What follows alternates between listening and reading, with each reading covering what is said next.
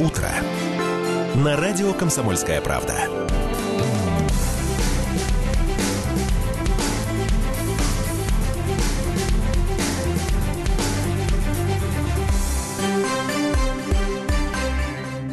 19 декабря в Красноярске. Доброе утро, друзья. Уже 6 минут восьмого. Просыпайтесь вместе с «Комсомольской правдой». Если я правильно посчитал, а я посчитал правильно на калькуляторе, 12 дней до Нового года остается.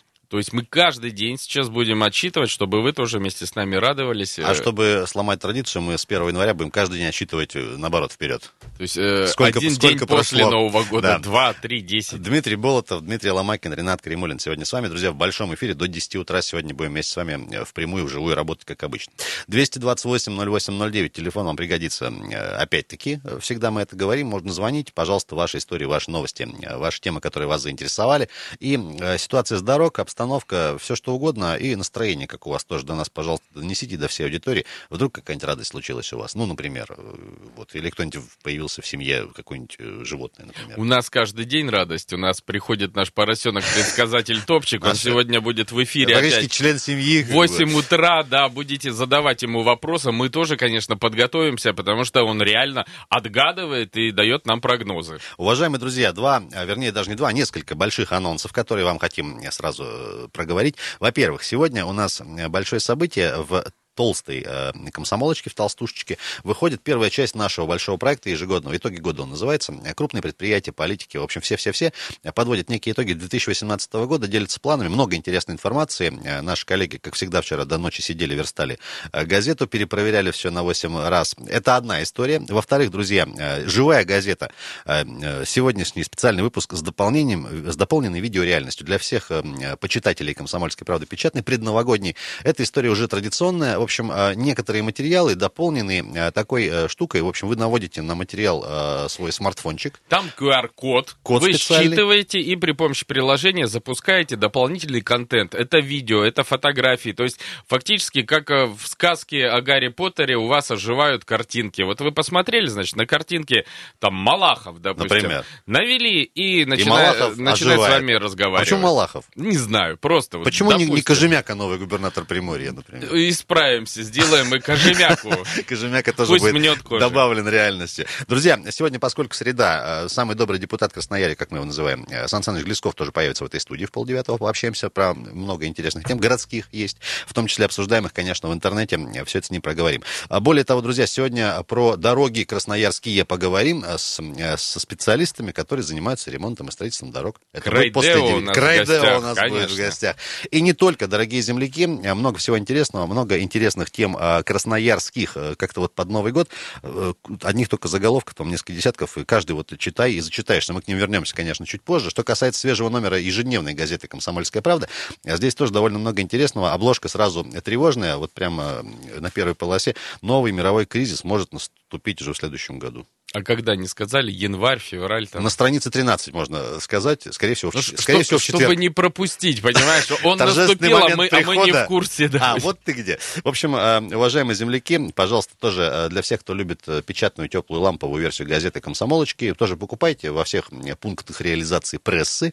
Она уже поступила, как и, собственно, толстушечка. Вот такая история. Давайте мы к обязательному комплексу упражнений, гороскоп и все остальное потом. Гороскоп. Давай я начну. Да, давай. Овны, сегодня вы будете чрезмерно чувствительны. Постарайтесь попадаться на глаза, возможно, меньшему количеству людей, и уж ни в коем случае не ввязывайтесь в споры. Не надо. Тельцы, наибольшее удовольствие вы сегодня получите от вкусного ужина дома в кругу семьи. Но с одним условием, если готовить ужин, вам не придется самому. Близнецы, окружающие с радостью воспользуются вашей жилеткой в качестве носового платка. Так. Сострадание состраданием, но сколько ж можно? Не будьте слишком мягким в подобных вопросах. Раки, постарайтесь не спешить с принятием решений сегодня. Ситуация еще не достигла в своем развитии той точки, когда вам следует выступить со своей партией. Львы, сегодня всякие поползновения к сотрудничеству с вами будут на корню задавлены могучей вашей индивидуальностью. Постарайтесь хоть человека не покалечить. Господи. Девы и Дмитрий, сегодняшний день нужно провести вдвоем, с кем не сказано, а вот с кем выбирать вам.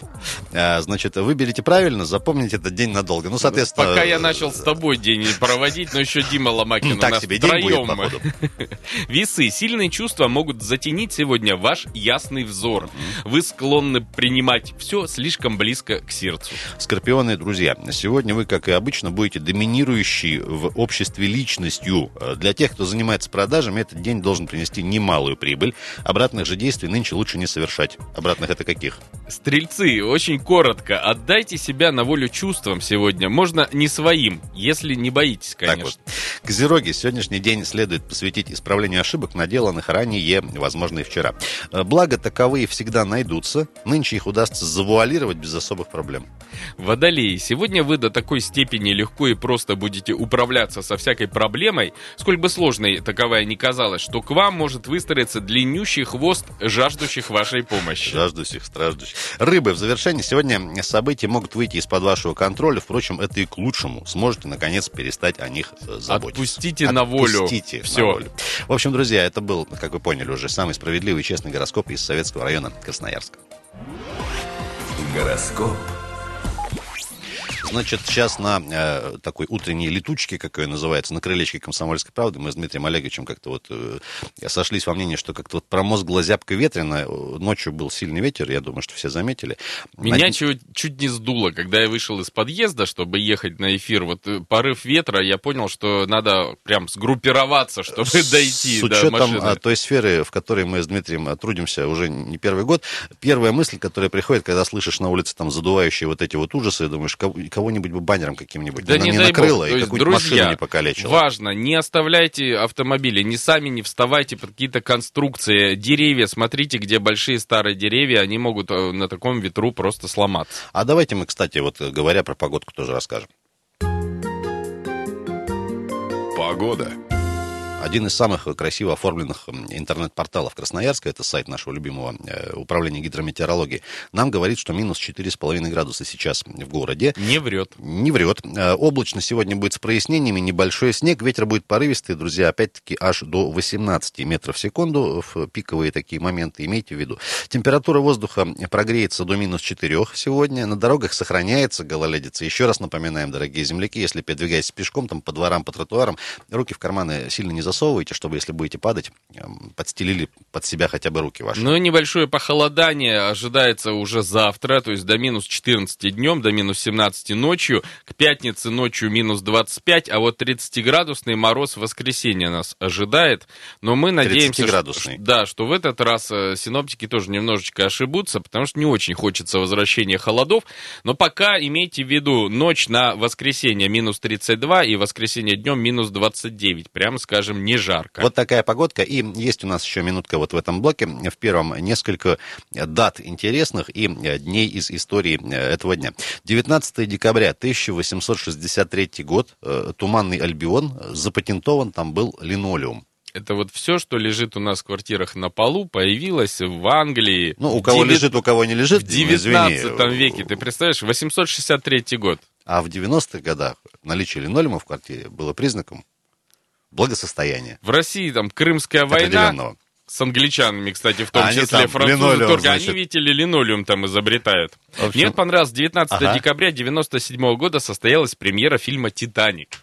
Это что получается? Это вот Ди Каприо, раскинутые руки, ну то есть вошло в сознание людей. Ты хочешь сказать, что 21 год прошел с этого момента? Ты представляешь? Ужас какой-то. То есть все девочки, которые смотрели этот фильм и плакали, и вот этот романтизм весь, 21 год прошел. Если им тогда теоретически было там лет 15-17, сейчас им всем уже больше лет. 40 плюс.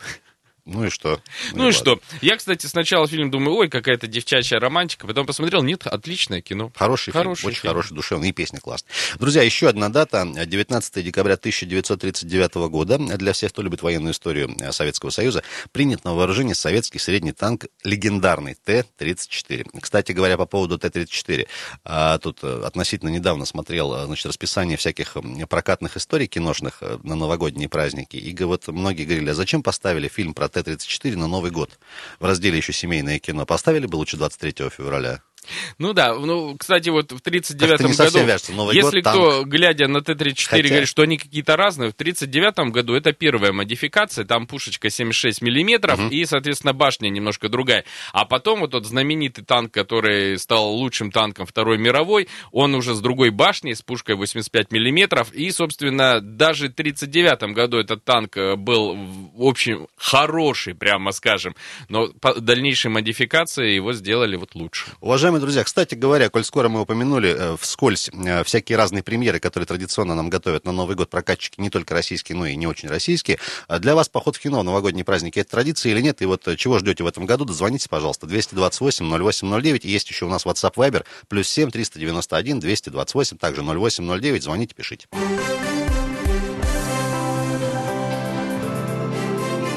Утро на радио «Комсомольская правда».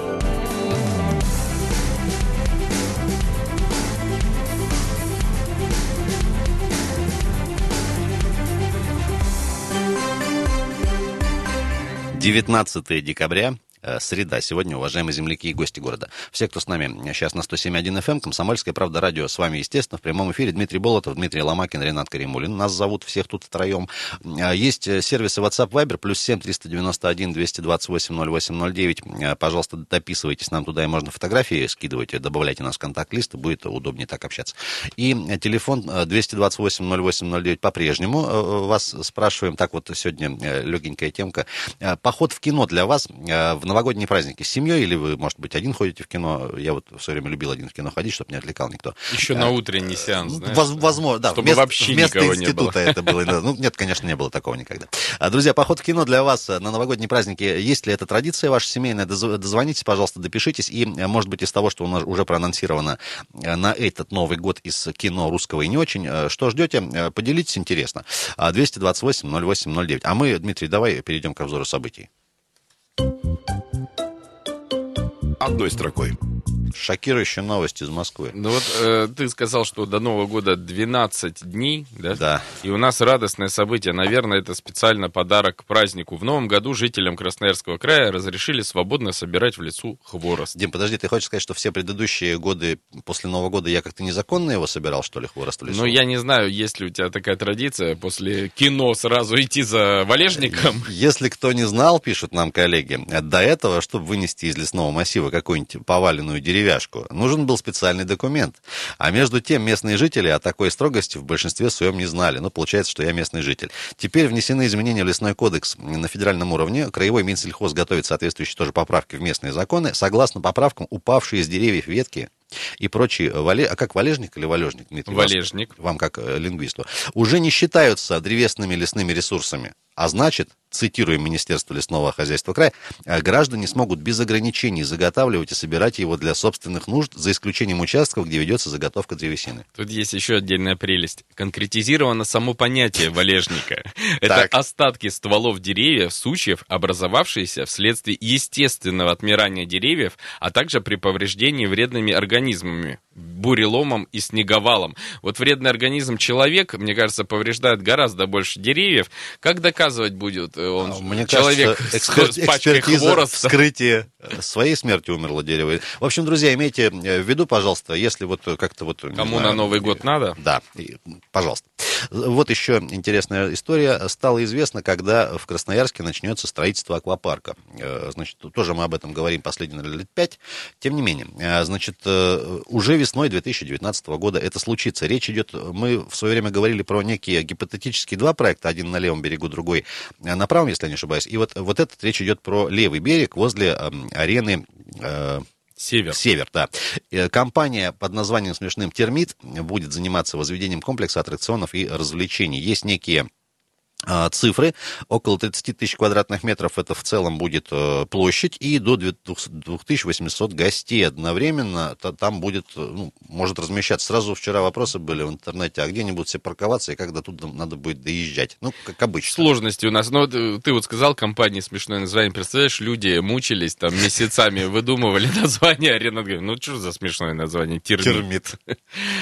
Может, это аббревиатура? Вообще, конечно, хотелось бы аквапарк. То есть, если мы о вечном споре Новосибирска и Красноярска, у них давно аквапарк есть. И даже наши красноярцы ездили смотрели, купались и говорили, вот... Хорошо. Был. Друзья, для тех, кто любит городскую скульптуру, нашу традиционную красноярскую, скульптуры влюбленных Адама и Евы вернулись на место, на свое. Значит, перекресток мира Перенсона, для тех, кто, может быть, не в курсе, там был такой фонтан, и вот на нем сидели Адам и Ева фигурки. Сейчас несколько реконструировали, ну, вернее, сильно реконструировали саму площадку, и сам вот это вот изваяние фонтанное тоже немножко перестроили. Вернули скульптуры на место, фонтан стал поменьше. Теперь сейчас там поставили подсветку, мебель уличную, ну, лавочки всякие. С наступлением тепла еще и зелень туда посадят. Надо доехать будет, посмотреть. Будет красиво. Имейте в виду и все такое. В Красноярске протестировали чашу огня предстоящей универсиады. Так. То есть, помнишь, сначала нам рассказывали, что у нас будет две чаши. Одна в русле Енисея, да, а вторая просто на берегу. Вот той, которая в Енисее, слава богу, решили отказаться. Потому что, ну, зачем ее туда запихивать? А вот ту, которая на берегу, около, собственно, Платинум-арены, ее протестировали, высота около 10 метров. Рассмотреть конструкцию, как тут написано, пока нельзя. С нее еще не сняли строительные леса. Но к 20 декабря, согласно контракту, чаша должна быть полностью готова и сдана подрядчику. То есть к завтрашнему дню? Да. Да. Заказчиком выступало Управление дорог, инфраструктуры и благоустройства администрации города. 19 миллионов рублей стоило бюджету города вот эта вот чаша. 19 миллионов рублей. А она потом же остается после всех соревнований. Ну, я надеюсь, не будут разбирать. Это же какой-то исторический, получается, объект. Монумент. Практически. 228-08-09. Уважаемые друзья, вас сегодня спрашиваем в преддверии Нового года. Посещение кино, киносеансов в новогодние праздники, каникулы для вас является какой-то некой традицией? И поделитесь, пожалуйста, что интересного запланировали вот из того, что проанонсировали наши прокатчики. Просто вот интересно.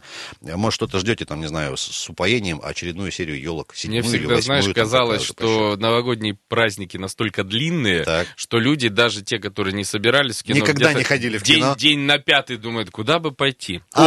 Кино. Точно. И идут туда. Более того, земляки, друзья, можно написать нам сообщение в Viber или WhatsApp. +7 391 228 08 09. С удовольствием тоже прочитаем. Значит, вот еще тоже важная новость. Мы сообщали вам, что на елке, которая была организована в комплексе Покровский, это в Покровской, он, наверное, правильно читается, на одной из девочек, зовут ее Вика, 10 лет, упала конструкция металлическая. Так вот, глава города пообещал наказать виновных в падении металлической конструкции на девочку. Ну, девочку, конечно, жалко, потому что ей упала вот эта штука. Она могла гораздо большие повреждения нанести, но по касательной прошла. Тем не менее, все равно сотрясение мозга, нос перебит. Сейчас ребенок лечится. Я видел, что фотографии в интернете, что мы съездил в больницу. Правда, в комментариях там написано, каким образом в больнице сразу фотограф оказался. То есть, ну, поехал ты к девочке, чего из этого акцию-то устраивать? Но, тем не менее, вот я так понимаю, виновных накажут, потому что сейчас идет некое разбирательство. Друзья, смотрите всегда, куда ваши дети побежали, потому что ничего не гарантирует, что какая-то конструкция вдруг не рухнет. А у нас звонки. Доброе утро. Доброе утро. Зовут вас? Виктор. Да, Виктор. Свердловский район. Как дела, Виктор? Новогодняя история. Давайте. В старое доброе время был профсоюзный комитет. Было, значит, на предприятии договор между профсоюзным комитетом и администрацией. Назывался коллективный договор. Значит, в этом договоре один пункт был. Работникам, имеющим детей до 14 лет, на Новый год детям подарки. Значит, ну, в назначенное время приезжает Дед Мороз со Снегурочкой. Ребенок ждет, встречает. Ну, по полной программе, стихотворение, туда-сюда, подарок, значит, песенка и так далее. Ну, Дед Мороз со Снегурочкой благополучно отбыли. Ребенок грустный. Почему? В чем дело, Юля? Дед Мороз не настоящий. Почему? Настоящий Дед Мороз в валенках, а этот в кроссовках. Да вы что? Вот такой вот профсоюзный, да. Дед Мороз в кроссовках пришел. Юля, а Снегурочка? А Снегурочка настоящая. Она в сапожках. Ну вот, смотрите, какие дети наблюдательные. Какая вот абсолютно... новогодняя история. Ну и вот Дед Мороз в кроссовках, это тренд получился. Спасибо, Виктор. В дальнейшем. Так, а можно мы вам какой-нибудь подарок подарим, раз такую историю? Да нет, не надо. Я человек вполне самодостаточный, пенсионер, так что... Ну спасибо большое за веселую историю. Вот, спасибо вам огромное. Вот тень на профсоюзы-то когда легла. Вот после того случая... А ты был когда-нибудь Дедом Морозом? Вот я никогда, допустим. Честно, был. Был? Да, я не хотел бы об этом вспоминать. А кроссовки, вот это все? Нет, все нормально было. 228-08-09, уважаемые друзья, раз уж пошли новогодние истории, вот такие вот про профсоюз и коллективный договор. Дозванивайтесь тоже, 228-08-09, спрашиваем вас, все-таки интересно про кино. Ходите ли в кино в новогодние праздники? Для вас это может быть какая-то традиция. Никогда ни один Новый год не обходится без похода в кино, а может быть даже и 2 походов или 3. Вообще ходят, потому что наши же прокатчики, люди хитрые, они понимают, что у людей куча времени, поэтому самые яркие премьеры, которые должны собрать кассу, они ставят как раз на период новогодних каникул. Детские всякие штуки. Да, и конкурируют между собой за зрителя. А Минкульт российский говорит, а давайте квотировать, не будет засилия на Новый год зарубежных фильмов, а то что они все деньги собирают, давайте наших туда. Ну, конечно, русских. Сложно бороться со всякими человеками-пауками, когда 25 лет их показывали, игрушки продавали. Конечно, у детей некий сдвиг в сторону супергероев произошел. Они их с 3 богатырями пытаются заманить. Друзья, мы продолжим через несколько минут. Сейчас время очередной паузы информационной и новостей. Дмитрий Болотов, Дима Ломакин, Ренат Каримуллин с вами. 228-08-09 и WhatsApp и Viber тоже не забывайте. Утро. На радио «Комсомольская правда».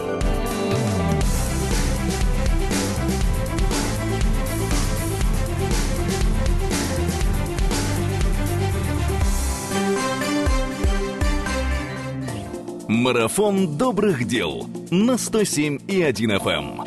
7 часов 33 минуты. В сердце Енисейской Сибири, уважаемые земляки, 19 декабря сегодня, среда. А это значит, что, собственно, до Нового года вот-вот совсем недолго, 12 дней. Ну, если мы правильно посчитали. Уважаемые земляки, подвезли нам эксклюзивные подарки от «Комсомольской правды». Одна из наших коллег, большая рукодельница, буквально зовут сейчас, Ирина, своими руками. 7:30 утра. Без использования этих самых высокоточных приборов и станков. У нее глаз алмаз, вот видишь, и этот алмаз. И у нее не только глаз алмаз, а другие места тоже. Значит, приготовила для вас специально эксклюзивные новогодние елочные украшения, которые мы вам с удовольствием подарим за теплые душевные звонки. Во-первых, еще раз напоминаем, что вплоть до 26 декабря мы в наших эфирах вместе с компанией «Русал», уже не первый год, кстати говоря, проводим наш марафон добрых дел. Компания «Русал» с 2011 года вместе с волонтерами из разных совершенно предприятий, команд волонтерских проводит историю такую новогоднюю, очень добрую. Называется она «Верим в чудо, творим чудо». Ребята ходят по детским домам, по приютам, в общем, детишкам дарят радость, праздники авторские, ставят им спектакли и все такое, помогают, делают ремонты, что только не делают. Более 100 команд участвует в этом марафоне, то есть каждый год, я так понимаю, увеличивается количество команд. Мы в прошлом году, позапрошлом общались с участниками, и в этом году тоже более 100 команд, в каждой команде там, 10, допустим, может быть, 15 человек. Представляете, сколько народу озаботилось, свое время тратит личное на то, чтобы помогать людям. Помимо того, что ребята получают непосредственно удовольствие от процесса делания добрых дел, между ними еще есть некое социалистическое соревнование за кругленькую сумму, которую тоже можно будет потом по итогам потратить на добрые дела. Да, не себе в карман, а вот там 150 тысяч рублей, допустим, сертификат, его можно тоже будет на благотворительные цели направить. Не себе, а на благотворительность. 228-08-09, друзья, в этой связи вас по-прежнему спрашиваем. Ваши теплые, душевные, волшебные новогодние истории. Случалось ли с вами что-то доброе под Новый год? Виктор уже начал про Деда Мороза в кроссовках. Это прекрасно, я считаю. Давайте подключайтесь. За теплые звонки мы вам тоже готовы будем подарить подарки, в том числе и наш эксклюзив комсомольский. Прямо сейчас с нами на связи, насколько мы понимаем, еще один участник марафона. Капитан одной из команд волонтерской этого марафона Максим Рудус, команда волонтерского центра СибГУ. Максим, доброе утро. Да, здравствуйте. Как настроение, Максим? Рассказывайте, в первый раз или не в первый уже участвуете в марафоне «Русала», чем занимались в предыдущие годы, наш традиционный вопрос, и в этом году что делаете? В марафоне «Русала» мы участвуем уже 2-й год. Это прям замечательное мероприятие, в котором мы принимаем участие прям с удовольствием. В этом году мы ходили в школу-интернат. Так. Помогали, проводили мастер-класс по изготовлению елочных игрушек. Мы расписывали елочные шары. Угу. Дети были прям очень в восторге, им понравилось. А вы сами сначала учились как-то расписывать шары или вместе с ребятами осваивали это нелегкое дело? У нас так получилось, что у нас в команде есть художник. Ага. Да, то есть нам уже помогали обученные люди. Сколько у вас человек в команде, Максим? 6 человек. Ну, хорошая команда, сплоченный коллектив. Максим, скажите, пожалуйста, а вот из 6 человек, сколько из вас семейные ребята, а сколько нет? Мы просто про свободное время, все-таки это же в свободное от работы время все делается. Нет ли ревности со стороны... вы студенты все, да? Студенты. Да. Ну, студенты тоже могут быть семейные. Бывает такое. Сессия сдана. И с детьми бывает. Сейчас я Максиму испорчу настроение. Вот ты в марафоне участвуешь, а как там с экзаменами? Хорошо учитесь? Да, проблем с учебой нет. Ну и хорошо.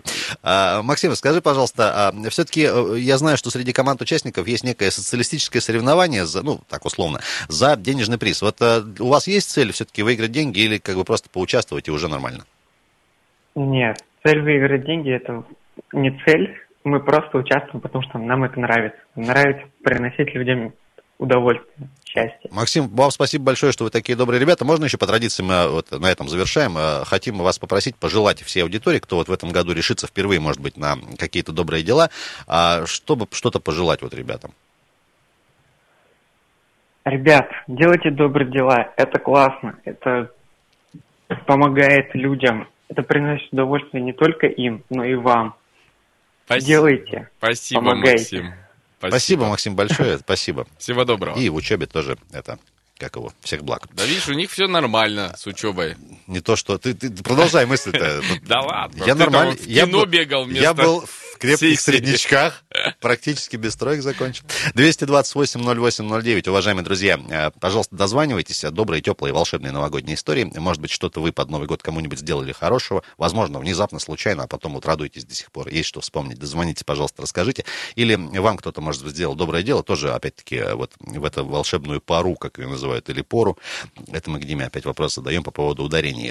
Значит, еще раз напоминаем, уважаемые земляки, если пишете нам в сервисы WhatsApp и Viber, пожалуйста, подписывайтесь. А лучше добавляйте нас в контакты, и мы будем видеть, как вас зовут и как вы выглядите. Здравствуйте, подскажите, пожалуйста, когда к вам в эфир придет Глесков. Это не первый уже вопрос. Глесков придет в 8:30. Супер популярная программа «Городская среда» с Александром Глесковым. Да. Кстати, о добрых делах. Добрые дела совершили сотрудники МВД. Они поймали первых рубщиков елок в этом году на трассе в Красноярском крае. И подарили им шампанское. Нет, они у них забрали срубленные деревья. И штраф, я думаю, выпишут. Потому что нельзя рубить елки, от 3 до 4 тысяч рублей можно получить за это деяние. Вот так вот. Штраф, да. Незаконная рубка леса. Еще раз напоминаем для всех, кто не в теме, в «Комсомольской правде» и на сайте, в одном из ближайших номеров, последних вернее, есть четкие, точные, подробные адреса всех елочных базаров легальных, куда можно прийти и спокойно купить елочку, если вы впервые этим занимаетесь, а раньше никогда елки не покупали. Кстати, вполне может быть доброе дело, вот и даже русал может оценить, что взять елку, прийти куда-то в какой-то садик, допустим, подарить. Пусть они ищут. Понятно, что у них есть, но пусть еще лишнее одну поставят. Не будет. Конечно. Уважаемые друзья, игрушки. Кто о чем, а мы опять очень коротко про Макдональдс, уж простите, не к ночи будет. Первый Макдональдс в Красноярске откроют уже сегодня. Техническое открытие ресторана состоится на Взлетке. Это вот в районе ресторана Распутина, Шахтеров, там перекресток получается Смолокова. Не очень далеко. А вчера один из авторов проекта, наш известный экс-депутат Горсовета, ресторатор Владимир Владимирович Владимиров, мы с ним пообщались. Он, кстати, строит здание вот это вот. Всего их будет 4, насколько мы понимаем. Я вчера говорю ему: Владимир Владимирович, а что такое техническое открытие? А он в свойственной ему манере говорит: да хрен его знает, говорит, сегодня приходите, да и сами увидите. На самом деле, то есть заказы... Это была цитата, кстати. Точно можно будет делать. Еду можно заказывать, попробовать что-то, но в помещении могут при этом еще какие-то работы вестись. А официальное открытие через месяц. Кстати уж, если ты о Макдональдсе заговорил, моя история последних дней с Макдональдсом, это на авиаторов, вот то, что подписал Еремин, и вроде как Логинов, наш вице-мэр, комментировал, что слушания не нужны, потому что это объект дорожной инфраструктуры. Вчера мэрия поправилась, сказали, что вице-мэр Логинов немножечко ошибся, это цитата, и слушания все-таки будут дополнительные по размещению этого объекта. После строительства? Нет. До. Что радует. Что радует. Уважаемые друзья, продолжаем преображать, ну, вернее, следить за преображением города, имеется в виду визуальное. У стелы «Красноярск», это вот такой надпись «Красноярск» на въезде в город в Октябрьском районе, появилась подсветка. Значит, со стороны аэропорта и Октябрьского района подсветили стелу, собственно, которая говорит о том, что вы въезжаете в наш любимый город. На въезде, да. На въезде. На фото, размещенном в одном из пабликов в интернете, видно подсветка букв ярко-красная. Она тут же привлекает внимание приезжающих в город. Ну, и пусть привлекает. Там такая история. Ты когда едешь со стороны Енисейска, видишь эту стелу, и сразу за стелой кладбище Бадалык. И то есть вот Красноярск, красные буквы и кладбище до горизонта. А ты зачем всегда видишь какие-то кладбища за стелами? У меня так устроен, к сожалению, мозг. Друзья, 228-08-09, поделитесь, пожалуйста, вашей теплой душевной историей новогодней. Мы вам за это подарим подарки, безусловно, конечно же. И параллельно продолжаем вас спрашивать по поводу кино. Все-таки понятно, что там лет, наверное, последних уже 20 кино в России опять вернулось, в Россию, в традиционном формате. Каждый четверг премьеры по американскому манеру. Там у них просто уикенд в четверг, а у нас как бы вот в пятницу. Ходите ли в кино с семьей на новогодние праздники? Традиция ли это для вас или не очень? Доброе утро. Как зовут вас? Представьтесь, пожалуйста. Алло. Алло, здравствуйте. Здравствуйте. Зовут вас как? Иван. Иван, тоже да? Дело, кстати. Давайте сначала про кино, да, если позволите. А в кино ходите на Новый год? Я хожу часто в кино, но со своей половиной. Так. Это первое. Ага, вот хотелось бы посмотреть, знаете, что? Говорили, в 2018 году в марте должна была состояться премьера «Аватара 2».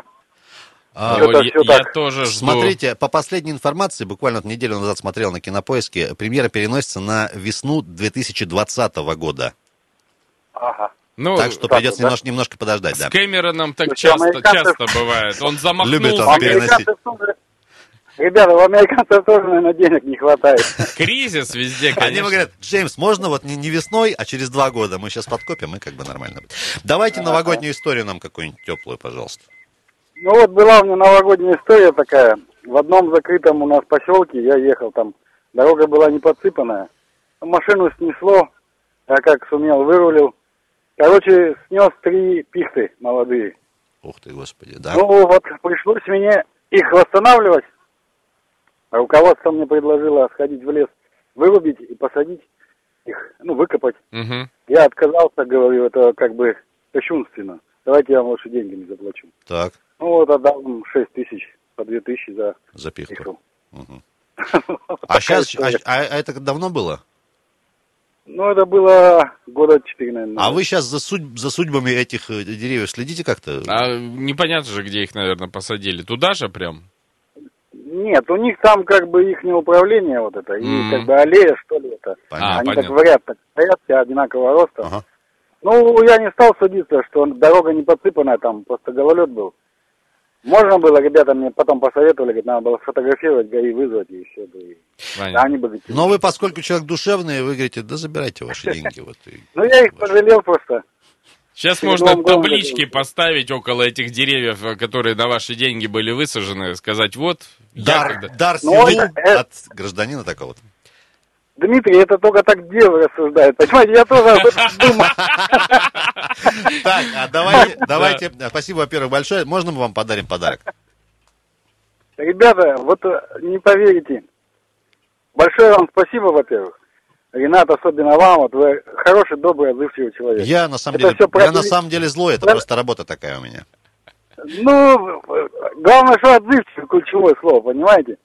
А там все остальное, добрый, злой, это каждый сам о себе судит. Большое спасибо Наталье Викторовне Капустиной, насколько я помню. Это жилкомсервиса, по-моему. Возможно. Так. Которая помогала мне там. Под дверью все, я с дверью все воюю. А, все понятно, да. Да. Ну, история закончилась как бы. Ключевое слово «может быть» поставят, денег нет, как всегда. Ждите, ну и сколько знать не сказали. Ну, ждите, сейчас Дед Мороза еще можно будет лишний раз попросить. Ничего страшного. Ну, можно. Насчет подарка, ну, ребята, подарите тому, кто больше нуждается. Много пенсионеров у нас. Ребятишки, там женщины звонят много. Прекрасно. Ребят, я не пойму, вы что от подарков отказываетесь? Да не, ну, слушай, ну, молодцы мужики, Ренат.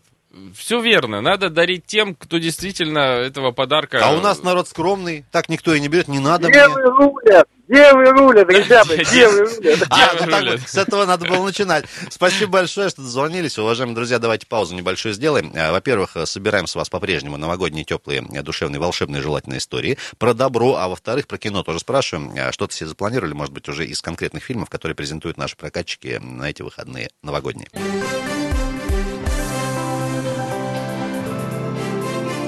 Утро. На радио «Комсомольская правда».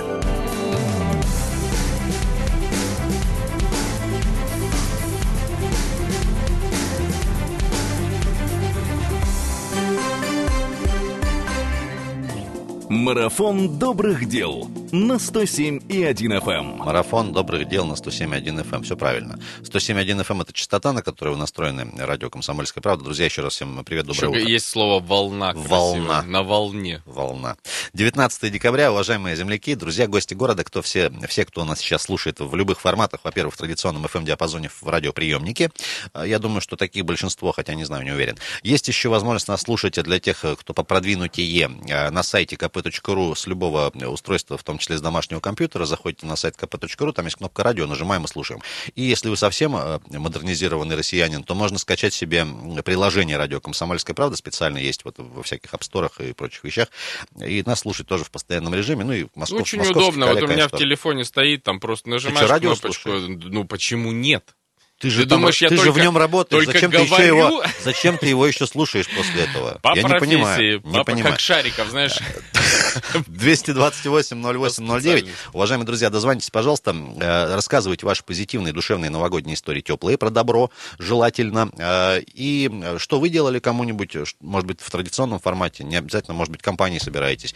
Вот мужчина один звонил в одном из эфиров, говорит, а мы вот с ребятами так вот собираемся тоже, никому ничего не рассказываем, денег там отвозим, какие-нибудь подарки в детские дома. Да, я, кстати, молодцы. Это таксисты, вот ребята, да, они какие-то как-то сами организовываются. Это вообще ребята, которые умеют самоорганизовываться. Отчисляют, да, потому что они помогают друг другу, если что, не дай бог, на дороге там случился или конфликт и какой-то. Вообще. Я вот видел, как таксисты сразу раз все подлетают и разбираются. Это как водители фур тоже вот друг друга. Ой, с этими ребятами я вообще много общался, несколько лет вместе. А вот журналисты друг друга ненавидят.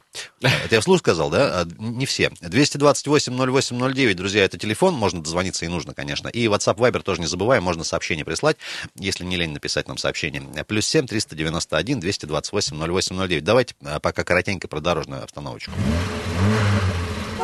Приехали. Ну, не совсем еще приехали. 4 балла в среднем по городу Красноярску, согласно данным Яндекса Пробок, я сказал, да? Улица Тотмина и Высотная от Попова до Свободного проспекта не очень все хорошо. Проспект Металлургов и Партизана Железняка от Лазо до Авиаторов. Вторая Брянская от Караульной до Брянской. Сложно. Весны аэровокзальная традиционно уплотняется от Батурина до Партизана Железняка. Ой, что еще будет там потом? Ужас. Улица Калинина от Камской до Майорчака. Свободная от Телевизорной до Красномосковской. Привет всем, кто живет на Красномосковской, особенно женщине Ирина. Ее зовут. Улица Шахтеров от Алексеева до Взлетной, улица Мужества от Линейной до Шахтеров, Свердловская от Художественного училища до улицы Александра Матросова и Майорчака от Дорожной улицы до Свободного проспекта. Друзья, если будете дозваниваться, если вдруг за рулем или где-то в транспорте, если что-то увидели интересное или сложное, тоже дозвонитесь из того, что мы не проговорили. Доброе утро. Доброе утро, друзья. Это Виктор. Все хорошо? Все хорошо. Все хорошо. Виктор, можно сначала про кино? А вот для вас поход в кино с семьей или там в одиночку в новогодние именно праздники, это есть некая традиция? Или как-то любите дома смотреть там Первый канал какой-нибудь?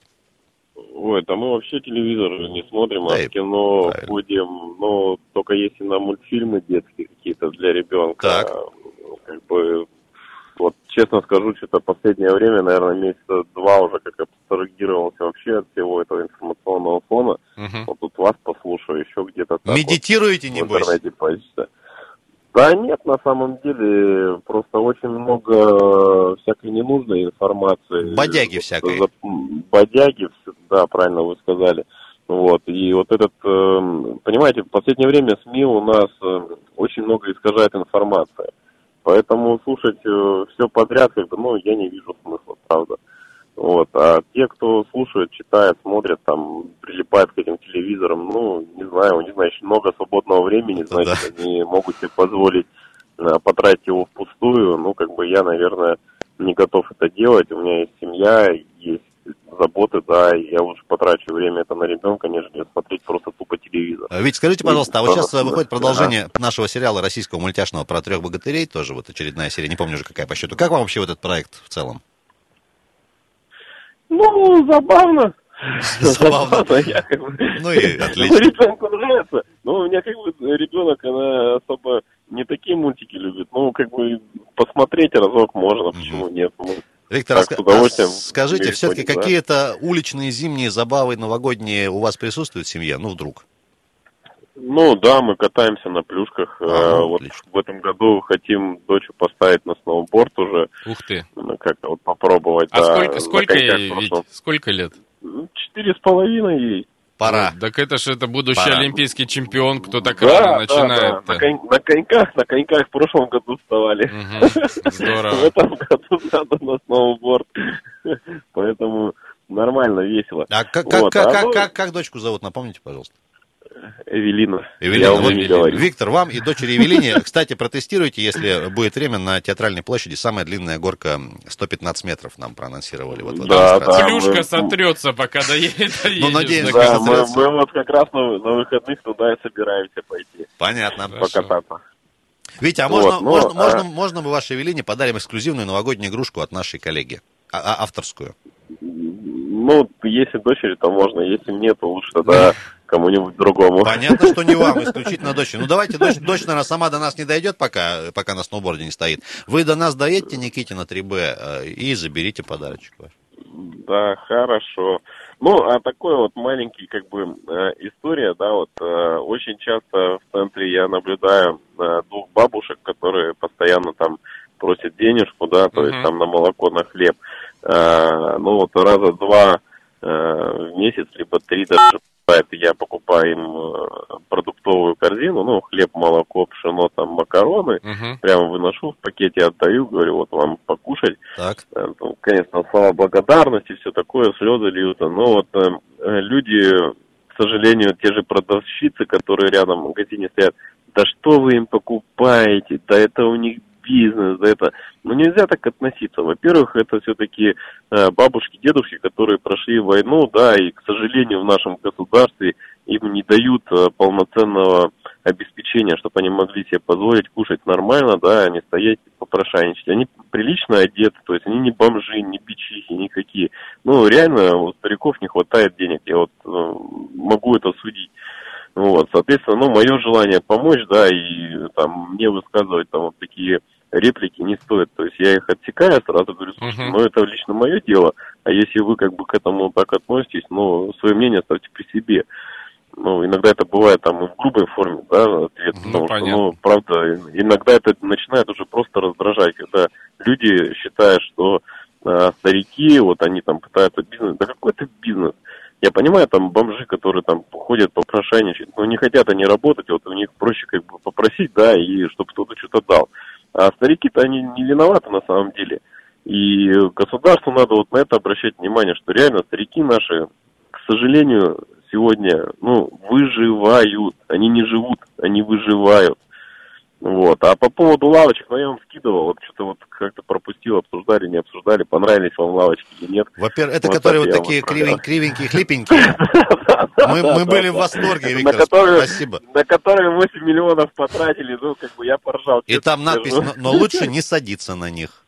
Спасибо большое. Ну, так всем позитивно, всем здоровья. Что-то в последнее время у нас тут какая-то эпидемия.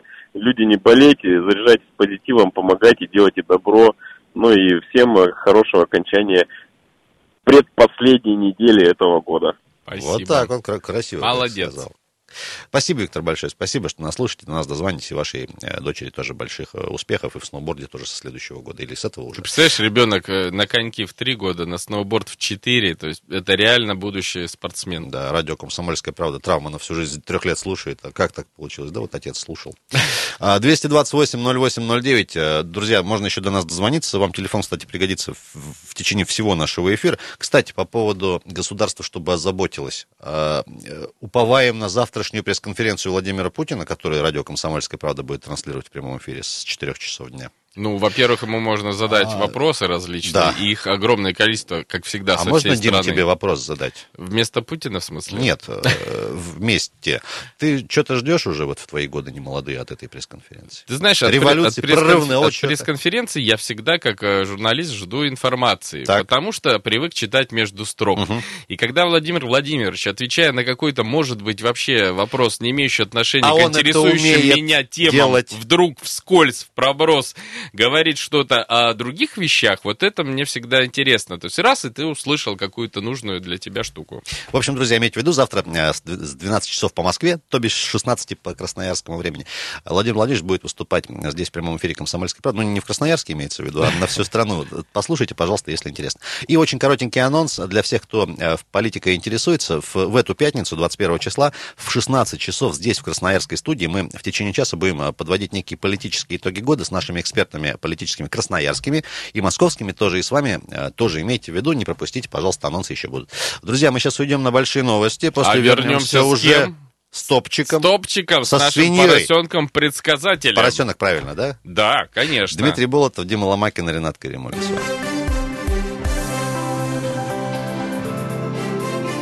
Утро на радио «Комсомольская правда».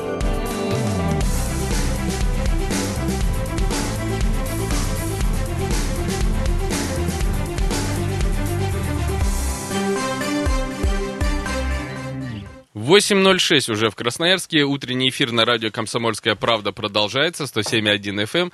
Ренат Каримуллин, Дмитрий Булатов. И наш поросенок уже практически в студии. Буквально последние... У него же автографы просто перед входом люди берут, чтобы со звездой пообщаться. Главное, что только люди... Главное, чтобы только люди брали автограф. Ну, животных у нас других нет, у нас только одна звезда. Уважаемые друзья, я думаю, что можно будет буквально вот через уже несколько минут до нас дозвониться вот с какой историей.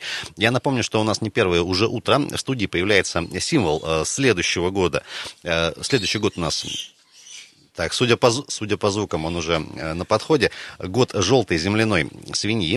Настоящий поросенок у нас в студии сейчас появится. Мы его просим. Единственное, что они делают хорошо, поросята, это предсказывать будущее. Ну, так выяснилось. Уважаемые друзья, ваши вопросы любые относительно прогнозов на следующий год, а мы у нашего, а вот и он, спросим соведущего. Мы можем же его так назвать, Дим? Конечно. Соведущий. Топчик его зовут. Я встречал. И... с удовольствием в прямом эфире вам вот эту вот всю историю проанонсирую. Топчик, привет. Он привет сейчас сказал. Да, привет. Да. Вот, видишь, на меня маленькие люди и животные реагируют достаточно положительно. Хорошо. 228-08-09, доброе утро. Алло. Алло, доброе утро. Доброе. Очень хорошее утро такое, добренькое вообще. Мы рады. Безморозное, хотя очень гриппозная погода. Я постоянный ваш слушатель, Владимир. Вот вопросик простой. Вы топчика-то там трюфельками-то не подпишите в нужное направление при гадании. Нет, вы знаете, у нас все честно. Нет. Если вы посмотрите трансляцию, мы действительно даем на выбор ему корм. Нет, там достаточно. У них же обоняние-то хорошее, не зря они ищут трюфеля там в Европе, ходят да, как правы, собачки. Абсолютно. Там достаточно помазать пальчик и потом показать, куда надо. Но это шутка. А пусть он это узнает у нас, как все-таки у нас на следующий год заработают обещанные в автоматическом режиме светофорная система, которую сейчас тестируют якобы где-то и т.д. и т.п. Ну, понятно, да, вопрос понятен. Давайте сейчас у нас есть... И рассосутся ли от этого наши пробки, которыми мы задыхаемся? Вот сейчас я как раз в одной очередной стою. Ну, это два вопроса. Давайте начнем с первого. Автоматизированную систему. У нас есть специальный человек, Федор, ветеринар тактильного зоопарка «Страна енотия», который главный по общению с топчиком. Давай, Федор, будем давать в левой руке, это значит «заработает», а в правой руке не заработает. Ну, топчик сейчас выбирает. Барабанная дробь. Так, слушай, он какой руке? Он к левой, по-моему, больше. А, давай грустную. Не заработает, к сожалению. Ну, по мнению нашего эксперта... Ну, я ему очень верю. Вы знаете, мы тоже как-то не очень сомневаемся в предсказании. Сопоставляем представление топчика с информацией на сайте администрации, и что-то не поймешь, кому верить даже. Поэтому, еще раз говорю, наш эксперт не ошибается. Он все предсказал в прошлом, и я вижу, что и события будущего. Ну, вообще, свинья по физиологии намного ближе, чем обезьяна. Тут очень давно споры идут, откуда мы все-таки произошли или кто от нас произошел. И глаза у них умные. Ну, да, и печень пересаживают и свиную людям и так далее и тому подобное. Спасибо, так что я это благодарен вашему предсказателю. Спасибо большое. Ну, простите, что вас расстроили. Да и ладно, нежели с системой автоматизированной, да и не будем.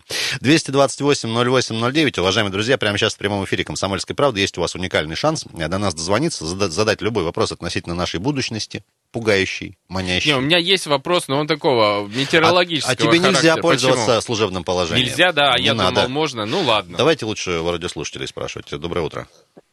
Доброе утро. Здравствуйте. Как зовут вас, напомните? Меня Андрей зовут. Да, у меня просто вопрос такой.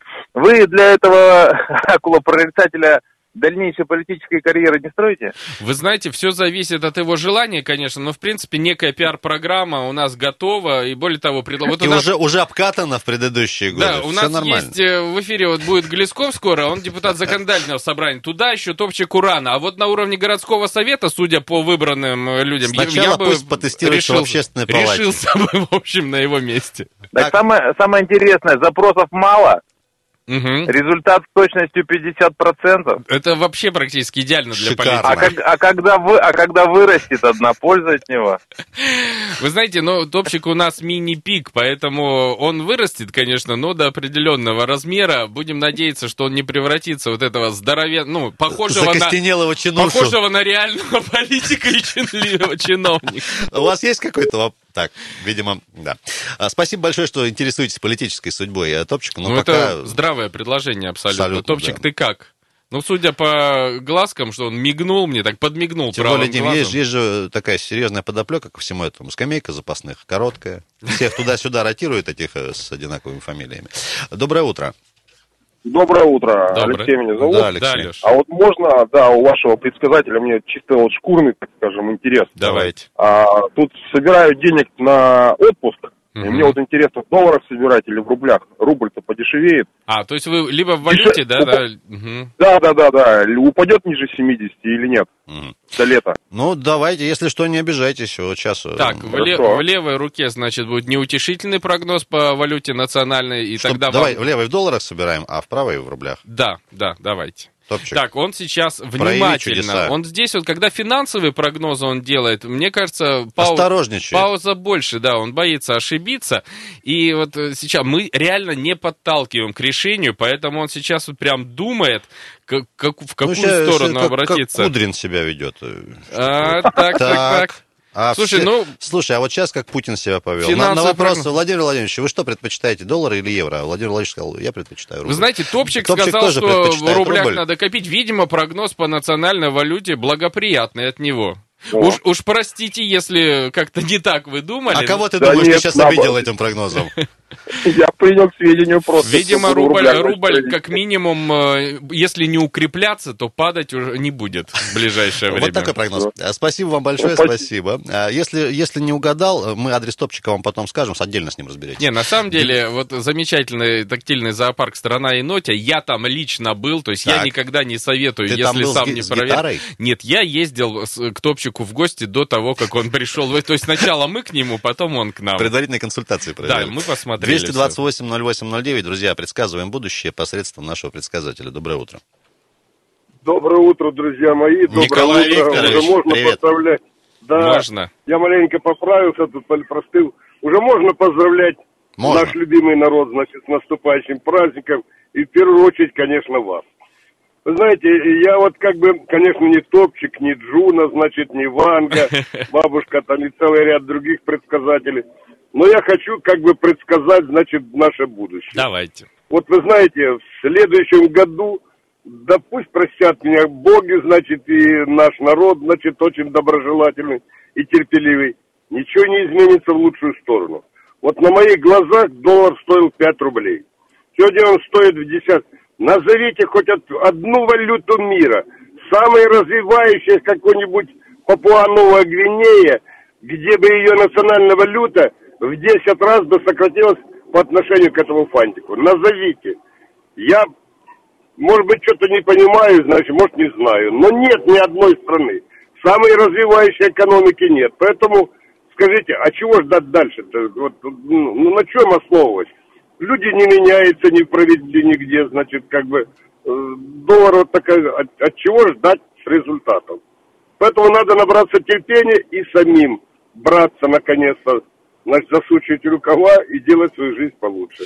Всех с наступающим! И вас, Николай Спасибо, Николаевич. Вот ваши пожелания Топчик воспринял как некую такую угрозу какую-то. Вот почему? Напугался, он говорит, надо засучить рукава. Нет, у него рукавов-то нет, нечего засучить. Доброе утро, как зовут вас? Представьтесь. Друзья, если дозвонились, пожалуйста, повисите, обязательно к эфиру подключим. Вот давайте финальный звонок, наверное. Доброе утро. Доброе утро. Евгений, приветствуем. Да. Вопросы к эксперту, Евгений. Чувство юмора никому не вредит. Меня забавляет несколько другое. Вот, интересная параллель такая, уже спрашивают-то не у кого. В политике и по поводу вот, прогнозов финансовых, Да, я так думаю, что свинья и та уже идет. Честнее получается, это уж, конечно. А Топчик у нас вообще честный. Да. Вот я тут просто несколько в двух словах отступлю. Тут смотрю, в Думу предложили закон по застройщикам, где теперь денежки-то не напрямую будут получать, а через определенный счет, пока дом не сдадут, там, строительство. И паника началась. Господи, что ж случилось, надо ж постепенно. Деньги воруют не постепенно, а вот возвращать-то постепенно. Так вот я хочу сказать, спросить, примут, нет, этот закон или нет? Ну давайте попробуем. Давайте. В левой руке примут, в правой нет. Давайте. Смотрит он внимательно, выбирает. Так. Ну что-то, сейчас, подождите. Сейчас координация немножко у него тут. Он попытался поговорить. Примут. Да? Вот. Да, примут закон. Хоть что-то умное будет. Да. Евгений, спасибо. Для вас специально, для всех радиослушателей. Друзья, ну что ж, давайте мы небольшую паузу сделаем. Предсказатель всей Руси. Господин Топчик выходит из студии. Давай он будет товарищ. Товарищ Топчик, спасибо вам за сегодняшнее утро. Ждем на эфире завтра. Мы вернемся через пару минут.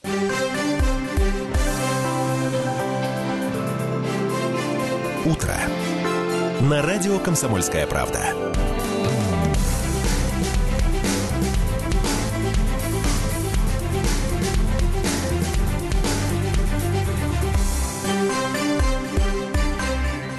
Продолжаем утренний эфир. Друзья, 8 часов и 20 минут, сердце Енисейской Сибири.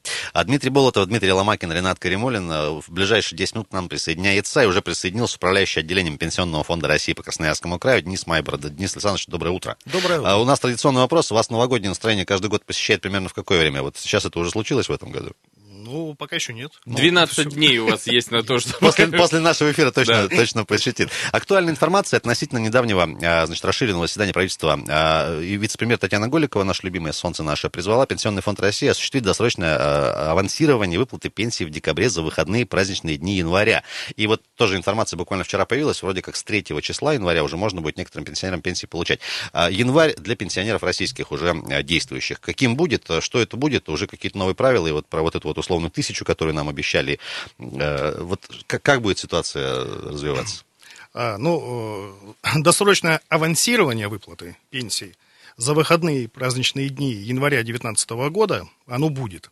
Что это значит? В целом, авансирование средств на выплату пенсии – это передача Пенсионным фондом России денежных средств, а выплата пенсии – это выплата доставочными организациями. То есть Пенсионный фонд перечисляет доставочным организациям, доставочные организации выполняют свою функцию.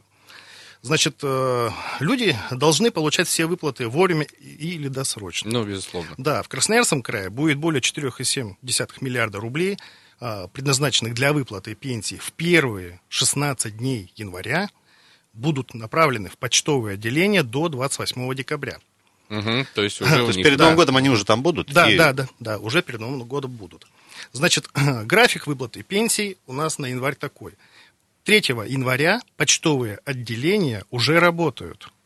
Бедные сотрудники почты после праздника 3 числа они выходят, чтобы вам, друзья, пенсионеры... Бедные в хорошем смысле. Ну, я имел в виду, что они... Вынуждены работать. Не такие каникулы длинные у них. Ну, вот так. Выходят и начинают выдавать пенсию. Да. Значит, у тех граждан, у которых на нерабочие дни, либо выходные, праздничные попадают, они могут получить досрочно, они это и получат. Ну, например, 4 января можно будет получить за 4 и 5, а 5 января за 5, 6, 6 соответственно. 7, да. Да. А дальше идет по графику. Кредитные учреждения у нас будут профинансированы в соответствии с графиком перечисления средств 15 января и 21. То есть все, кто получает на почте традиционно, да, пожалуйста, с 3 числа можно приходить получать. Если получать через банк, там, условно говоря, это будет с 15 числа. 15 числа. Угу. А в январе пенсионеры уже некую увеличенную пенсию получат, правильно? Да, да. Все неработающие пенсионеры, получающие страховую пенсию, получат увеличенную проиндексированную пенсию на 7,5%, но это примерно мы предполагаем на 1000 рублей выше обычной. По вашим данным, у нас в регионе это сколько людей? Какой получателей? Более, ну, это коснется более 500 человек. 500 тысяч человек. 500 тысяч человек, да. 500, ну, не так много, в принципе. Маловато, 500 тысяч, да, человек. Денис Александрович, а можно еще вопрос относительно неких специальных корректировок для жителей сельской местности? Здесь есть какие-то, ну, скажем так, особенности? Преференции, по сути. Да, да, вот с 1 января 2019 года, да, вступят в силу изменения в пенсионном законодательстве, и жители сельских населенных пунктов получат повышение на 25% фиксированной выплаты в составе страховой пенсии. Угу. Но здесь есть определенные условия. Это должен быть 30-летний стаж работы в сельской местности на определенных видах профессий. То есть уже документально доказанный, да, да, абсолютно? Да. 30-летний не менее 30, в смысле, не да? менее, да. И не все менее. В сельской местности. В сельской. Не в принципе 30 лет человек отработал, вот на селе. Да, да. Человек должен, во-первых, продолжать проживать там. Угу.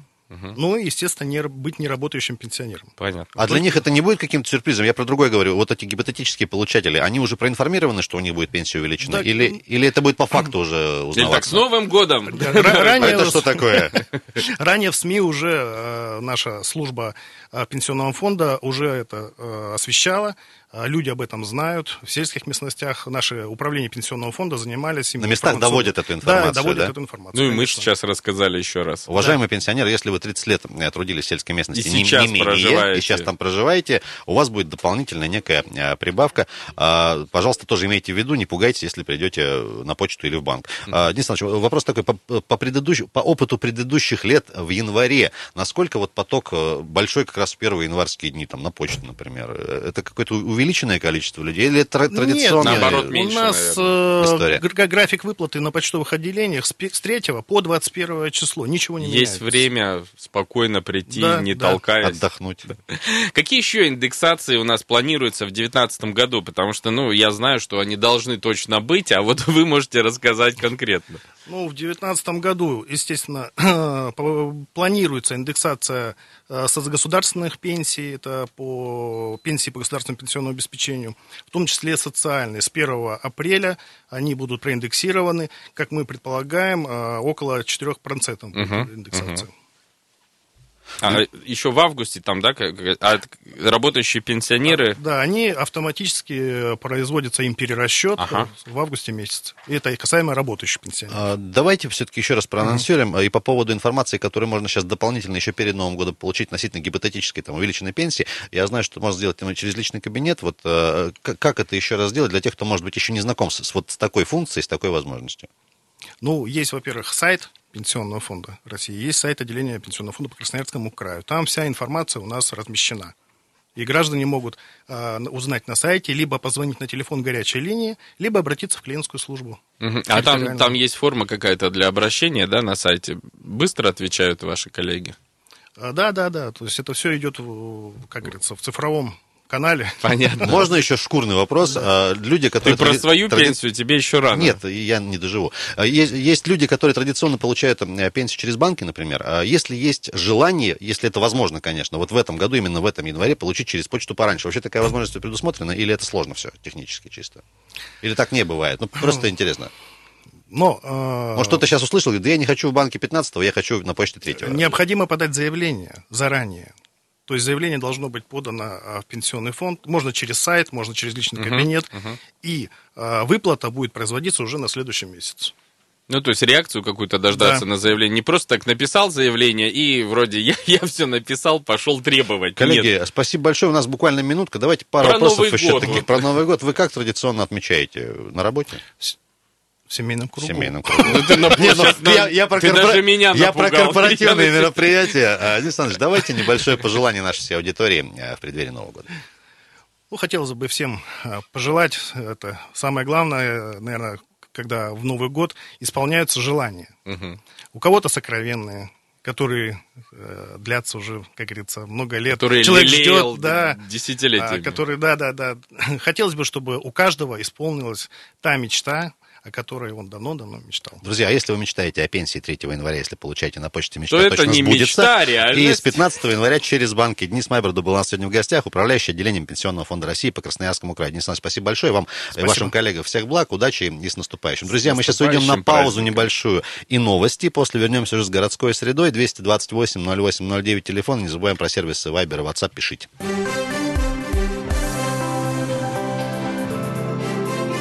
Утро. На радио «Комсомольская правда».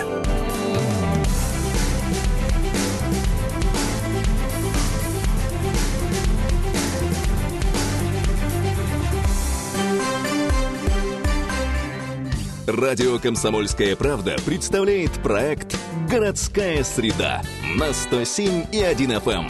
Все о Красноярске. Честно и без купюр. А вот, уважаемые радиослушатели или радиослушательница, которая не подписана просто было, кто спрашивал, пришел ли Глесков, Глесков пришел. Городская среда, друзья, в эфире в прямом на радио «Комсомольская правда» 107,1 FM. Дмитрий Болотов, Дмитрий Ломакин, Ренат Каримуллин и самый добрый депутат Красноярья в финальном выпуске «Городской среды» в этом году. Сан Саныч Глесков. Сан Саныч, доброе утро. Доброе утро. Во-первых, в пользу случая вас позвольте лично в эфире поздравить с прошедшим днем рождения, с вашим 19-летием подарок мы вам подарили. Сан Саныч, можно, пользуясь случаем, просьбу к вам? К вам люди прислушиваются? К одному из немногих в этой стране. Заступитесь, пожалуйста, за шишки вот эти, потому что, ну, дети фотаются, прикольно, желтая возле Следственного комитета, красная там в Октябрьском районе, ну, прикольно же, классно. Почему нет-то? А я тоже считаю, что пусть стоят, раз уже поставили. Уже поставили бетона, опять же, 2 тонны или сколько там на каждую использовать. Бетона у нас много. Да, просто, ну, надо... Когда вот чиновники принимают решение, там, шишки поставить или иллюминацию, ну, надо не забывать, что есть же и другие проблемы. Там мест в садиках не хватает. Люди живут где-то без дорог вообще в Солнечном, да, в новых микрорайонах. Поэтому им, может быть, лучше бы дорогу сделали. А в центре, ну, да, там что, дороги есть. Поэтому можно и украсить. Шишка как ориентир на междорожье. Ну, почему нет? Возле желтой шишки встречаемся. Сан Саныч, новость тоже последних дней. Решили отказаться в администрации города от теплых остановок. Говорят, бомжи там ночуют, пахнут и ломают все эти дебоширы бесконечные.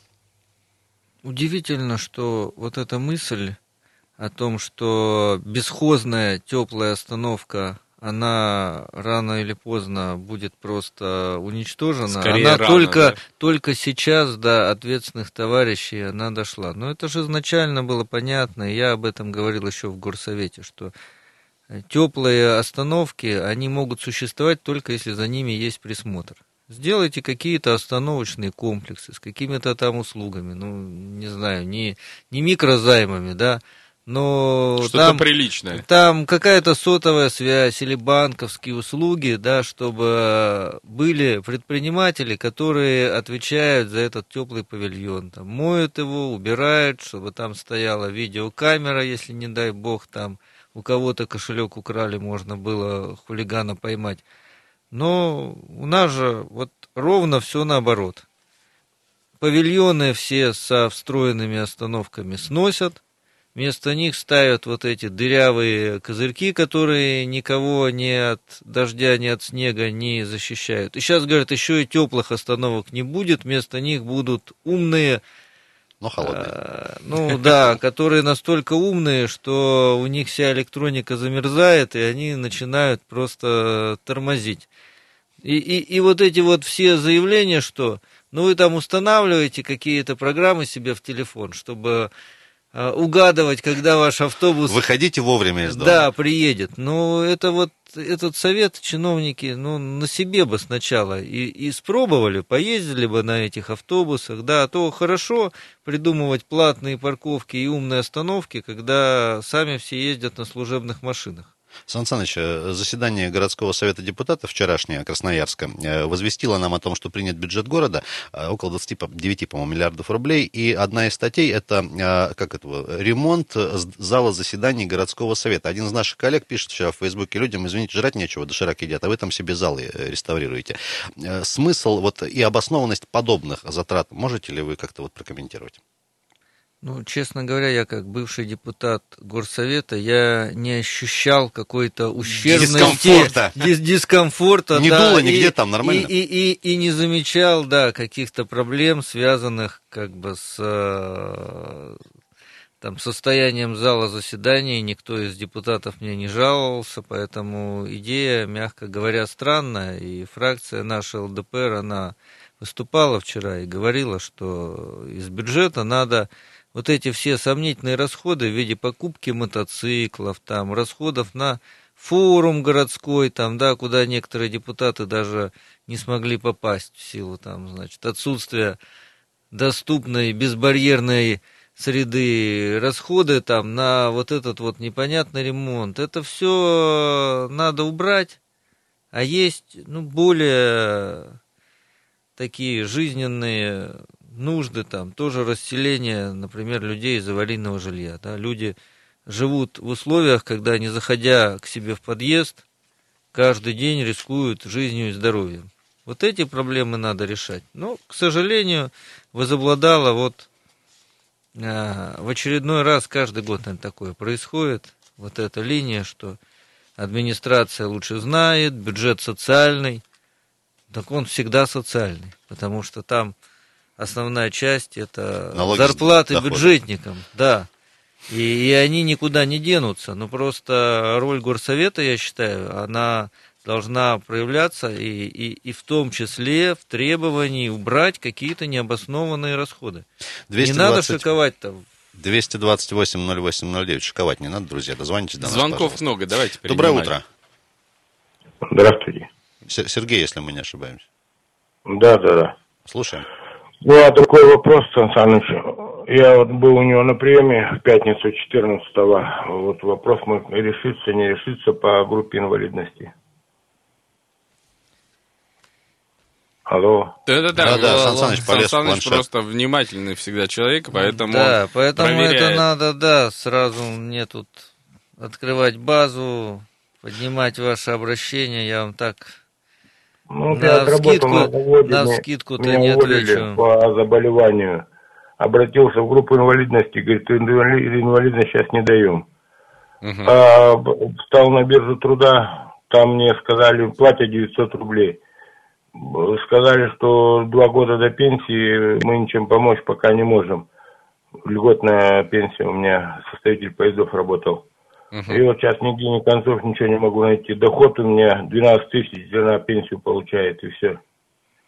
Ну, давайте вот, наверное, я поразбираюсь, потому что так я вот вам навскидку не Сергей, отвечу. Давайте так, мы в очередной раз сейчас после эфира ваш телефон прямой Сан Санычу дадим. Я думаю, что вот в таком прямом режиме... То есть он у нас виден, будет звонок ваш, и мы Сан Санычу его давайте сейчас вот передадим. Давайте так договоримся просто, ну вот оперативнее не получится. Доброе утро. Алло, здрасте. Алло, говорите. Здравствуйте. Вопрос от Сан Саныча. Я обращался как-то к вам по зданию бывшей Алпии на спортзале. Пришел ответ, что там оштрафовали этого человека, хозяина здания или кого-то. А у нас нету больше других рычагов воздействия на этого человека. По сносу этого здания. Это же стоит вот помойка посреди зеленой рощи. Спасибо большое. Сан Саныч, помимо штрафа в 20 тысяч рублей, условно говоря, что, как еще повлиять? Ну, снести-то вряд ли можно, потому что мы неоднократно говорили о том, что у нас право собственности гарантировано Конституцией, поэтому если здание построено, у него есть собственник, и он худо-бедно за ним присматривает, единственный механизм у нас его наказывать — это привлекать за нарушение правил благоустройства, Сейчас вот есть штрафы за неисполнение требований к фасадам. И по сути все. Если какие-то санитарные нормы нарушаются, ну, значит, можно в Роспотребнадзор жаловаться. Ну, а так, как, чтобы снести... С одной стороны, конечно... А земля же городу принадлежит от этого?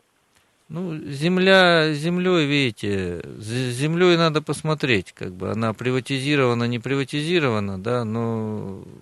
Вопрос же в чем? Есть собственник строения, да, как у него забрать?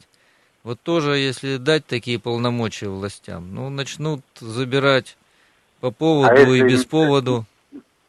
Нецеленаправленное использование этого здания, это как не здание уже существует вообще.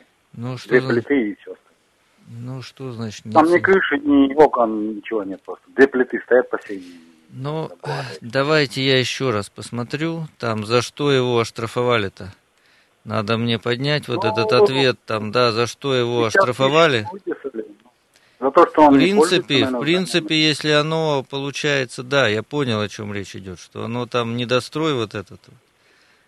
Надо подумать, может быть, и можно его, вот в этих-то случаях есть у нас.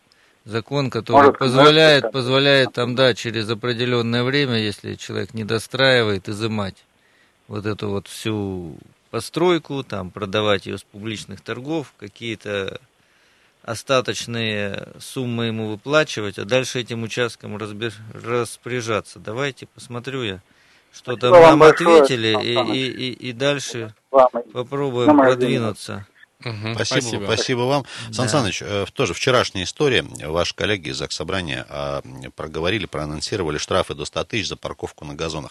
А многие это восприняли как какую-то благую весть. Я не совсем с этим согласен, потому что мой любимый участок, улица Техническая, это на Ладоке-Цхавеле, там есть во дворе, значит, участок асфальтированный, где ставят машины сейчас люди, и там машин 10 входит. Остальные все паркуются, по сути, на газоне.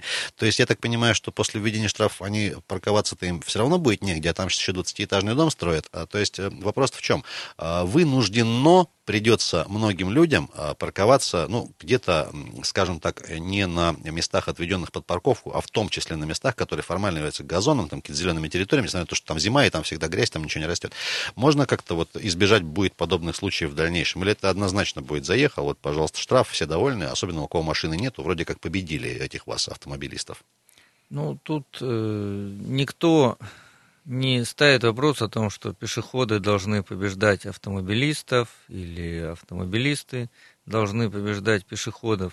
Просто должен быть разумный компромисс. И я не думаю, что будут какие-то проблемы во дворах, потому что, ну, жители же сами решают, где они паркуются. Ну, бывают просто случаи, когда... Вопиющие, да, случаи, когда люди заезжают прямо там в сквер и бросают там свою машину. Стоят у нас машины годами на каких-то там зеленых уголках, там, да, уже там наполовину разукомплектованные, и управы на них никакой нет. Вот для этих случаев как раз и принимается норма, потому что она же была, она действовала, и особо никто не жаловался, что вот меня там необоснованно оштрафовали. Наоборот, все жалуются, что нет сейчас никакого рычага, и водители некоторые просто, ну, мягко говоря, плюют на мнение там окружающих своих же соседей. Поэтому здесь, я считаю, предложение абсолютно правильное. Тем более, я один из инициаторов, собственно, этого предложения. С какого момента эта история заработает? Во втором чтении мы хотим в четверг этот закон принять, то есть там опубликуют, ну, то есть с начала следующего года уже этот штраф появится. Ну, то есть это будет штраф, по сути, за нарушение, как разновидность, да, нарушения правил благоустройства. Давайте на этой оптимистично найти очень короткая пауза. Это «Городская среда», 228-08-09. Звонки телефон. Видим ваши, да. Радио «Комсомольская правда» представляет проект «Городская среда» на 107,1 FM. Все о Красноярске. Честно и без купюр. 8 часов 49 минут, сердце Енисейской Сибири, уважаемые земляки. Всем еще раз привет, доброе утро. Городская среда, Александр Глесков, Дмитрий Болотов, Дмитрий Ломакин, Ренат Каримуллин. С вами 228-08-09. По-прежнему звонков очень много. Сейчас пообщаемся с кем успеем, конечно же. Сан Саныч, принято подводить под занавес некие итоги. Можно вас вот абсолютно тезисно, очень коротко, три, наверное, главных достижения, которые городская, краевая власть добилась в интересах красноярца, в конкретные какие-то моменты, которые можно отметить по итогу года? Ну, Давайте за городскую власть не буду отвечать. Давайте. Я за себя могу отвечать, да, вот. Я считаю, в плане капремонта мы достаточно далеко продвинулись, потому что руководство фонда, которое работу провалило, сменилось. Несколько законов принято по инициативе наших депутатов. Льготы для жителей новостроек 2,5 года отсрочки. Право прекращать накопление на спецсчетах через 15 лет. Угу. Льготы 70-80-летним гражданам, у кого в семье есть инвалиды, которые не считались раньше одинокими, то есть лишены были льгот по капремонту. Ну и вообще объемы там, больше, чем в 2 раза увеличились ремонтируемых домов. Но это все равно мало, потому что обидно, что деньги там лежат, да, без дела обесцениваются. Поэтому здесь, по крайней мере, есть положительные сдвиги. Там, да, в плане дольщиков несколько законов, да, по поддержке обманутым дольщикам приняли. Я считаю, это такая существенная помощь, которую сейчас, может, пока не видно, да, но в перспективе многие дома благодаря этому достроятся. То есть пробили, наконец-то, я 3 года отстаивал этот закон о выделении земельных участков застройщикам, которые либо деньги будут давать, либо квартиры будут давать для решения проблем обманутых дольщиков. Право, компенсацию арендной платы предоставили тем, кто включен в реестр обманутых дольщиков и у кого нет своего жилья, то есть на период, пока их дома будут достраиваться. А у нас, к сожалению, проблема эта в связи с реставрацией, там, другими стройками обостряется. То есть вот здесь мы, я считаю, не на 100%, да, но на 50% поработали. Но чем еще можно похвастаться? Вот в конце концов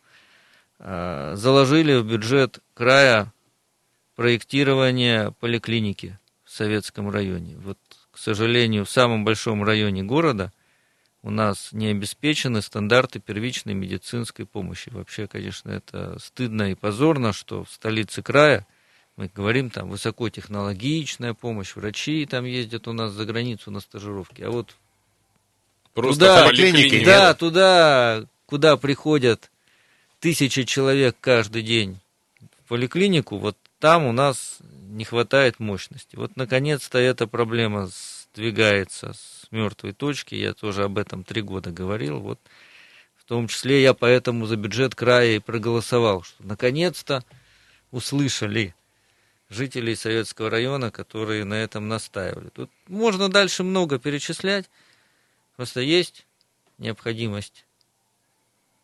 Не, на самом деле, по дольщикам я боюсь, что наш следующий год нам принесет, не дай бог, конечно, но по моим ощущениям информации, еще? Да, есть строительные компании, которые у опасной черты находятся. Я боюсь, что реставрация не последняя. Не хотелось бы каркать. Тут можно и без поросенка, который прогнозирует. Да. Я выступлю как топчик. Да, можно тут даже не сомневаться, что некоторые строительные компании, там мне уже пишут дольщики, которые там, например, одной строительной компании офис штурмуют, пытаются получить ответы на свои вопросы, что, видимо, еще появятся списки проблемных домов, думаю, минимум 10. Что, в конце концов, значит, по ним тоже надо будет искать варианты решения проблемы. Неприятно это, конечно, что Красноярский край по этому показателю куда-то в лидеры выходит. Но людей в любом случае бросать нельзя, потому что проблема это социальная. И я не согласен с теми, кто говорит, сами покупали, сами рисковали. Ну, государство давало землю, государство давало разрешение на строительство, государство хреново контролировало вот этих застройщиков недобросовестных. Поэтому государственная власть должна брать на себя ответственность и помогать людям. Давайте звонки еще принимать. Давайте. Доброе утро. Алло. Алло. Да-да, здравствуйте. Как вас зовут? Андрей меня зовут. Андрей, слушаем. А скажите, я хотел по другому уму. Я давно-давно к вам звонил по поводу многодетного. Землю давали. Помните? Наверное, да. Да-да. Это вот я Сан Санычу хочу обратиться. Угу. Нам в Емельяново дали, как говорится, земельный участок. Уже 4-й год. Столбы подвели, а света до сих пор нет. Так. Вот, хотел с Сан Санычем как-то встретиться, поговорить. Напомните, пожалуйста, напомните, как вас зовут? Андрей. Андрей, давайте так, вопрос понятен. Мы вот опять-таки, как обычно, после эфира ваш номер телефона мы видим, Сан Санычу передадим как-то вот в индивидуальном порядке, чтобы сейчас просто в эфире время не тратить. Вообще история с землями там под ИЖС, это вообще очень долгая и очень печальная история, к сожалению, все еще. Сан Саныч, можно вопрос? В этом 2018 году власть стала ближе к народу? Я имею в виду, мы с Димой все-таки в первую очередь формат общественных слушаний, потому что вроде как хорошие примеры есть, когда люди выступили и прислушалась, ну, в целом, власть, условно. А есть плохие примеры. Тем не менее, формат анонсируется всегда как такой живой. Вы, мол, приходите, высказывайте свое мнение, мы к вам прислушаемся. Но, к сожалению, зачастую это, опять-таки, старая песня. Там 20 человек пришли, 19 из них работают в компании-застройщики, 2 архитектора без профильного образования. Есть же проверенный рецепт, как делать власть ближе к людям. Это, собственно, выборы и прямые выборы в максимально возможных случаях. Да. Поэтому нам надо, я считаю, все равно в перспективе возвращаться и к прямым выборам мэра города, и других вообще всех наших городов и районов, не только столицы края, потому что, ну, на мой взгляд, вот эта система там назначения, когда человек в большей степени он отвечает перед теми, кто его назначил, а не перед жителями муниципального образования, чьи интересы он должен защищать. Она, да не то что порочна, она не очень эффективна, потому что человек, который прошел прямые выборы, у него другое совершенно мировоззрение, другой совершенно взгляд на проблемы. Он приходит на свою должность, уже понимая, что нужно его избирателям. Он уже перегружен всеми этими наказами, и не возникает у него ложных каких-то иллюзий о том, что людям там нужны, допустим, там, ну, мотоциклы, ну, не знаю, как шишки, ну, там, мотоциклы или там ремонт зала горсовета. Вот все вот эти перекосы, они, на мой взгляд, именно от отсутствие прямой связи с избирателями. Сан Саныч, поэтому у нас чуть больше минуты, я прошу прощения, перебиваю, очень важный вопрос, не могу его не задать. Коль скоро с Нового года проанонсировано увеличение цен на все, с учетом бензина, логистики, 2% НДС, смеем ли мы ожидать, что количество людей, к сожалению, которые упадут за черту бедности, которые сейчас на грани находятся, придут к вам после Нового года, к вам, к депутатам, к власти, и скажут, дайте нам из бюджета денег, потому что не хватает на пожрать. И какое это будет количество? Очень коротко. Но в любом случае в бюджете денег всегда не хватает, и у нас не самая сейчас лучшая экономическая ситуация, поэтому я вот в чем согласен с губернатором края, который поставил задачу вот в отношении всей вот этой социальной помощи, чтобы деньги получали именно те, кто в этом нуждается. Сан Саныч, давайте поздравления с наступающим Новым годом. Я всем желаю хорошо отдохнуть, набраться сил. Уверен, что год следующий будет непростой, но, надеюсь, мы совместными усилиями справимся. И всех красноярцев призываю в следующем году быть более активными, высказывать свою точку зрения, быть неравнодушными. И все будет хорошо. Да, и сделаем наш город лучше. Утро. На радио «Комсомольская правда». Дорогие друзья, продолжаем наш большой сегодняшний утренний эфир в среду, 19 декабря. Радио «Комсомольская правда». С вами Юлия Сысоева, Ренат Каримуллин, Дмитрий Ломакин в студии. 228-08-09. Телефон прямого эфира. Друзья, перед тем, как нашего гостя представим, про дороги будем говорить. И, кстати говоря, сразу с дорожной обстановки очень коротко.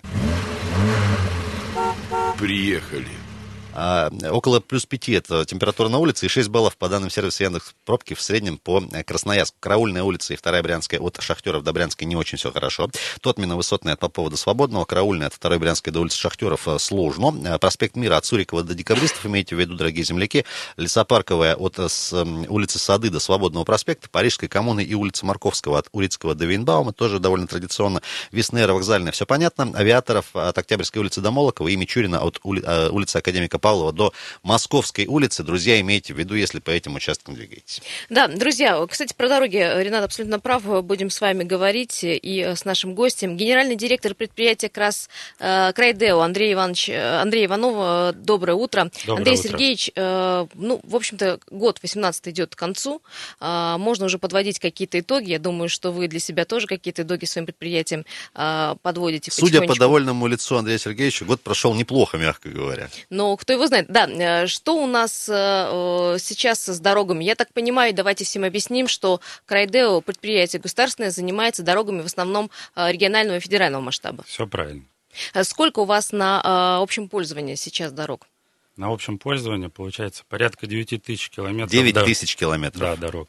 9 тысяч километров, которые нужно не только ремонтировать, но и содержать. Да, но вот вы уже сказали, что действительно год заканчивается, и основные работы, которые были связаны с ремонтом дорог, они уже действительно завершились. Но у дорожников нет выходных, и мы работаем круглый год, круглые сутки. Сегодня мы уже сосредоточены на зимнем содержании автомобильных дорог. Андрей Сергеевич, так, небольшой ликбез, если позволите, все-таки работы в зимний период, в более суровый. Насколько требует больших усилий от вас, от ваших коллег? И вообще, сколько вас трудится на дорогах, на этих 9 тысячах километров? Ну, вообще, штат у нас большой в предприятии, более 1600 человек, 15 филиалов, мы разбросаны там по большой территории края. На дорогах там и одновременно сложно сказать, сколько человек работает, но... Все зависит от погоды, от интенсивного снега, который сейчас в данный момент выпадает. Поэтому смотрим, рассчитываем, выводим необходимое количество техники для того, чтобы своевременно обеспечить очистку и тем самым обеспечить... Безаварийный режим работы. Вы на кнопке, что называется, да? То есть вот метель Пургана может быть за час буквально в нашем регионе. У нас все дороги там в основном, они...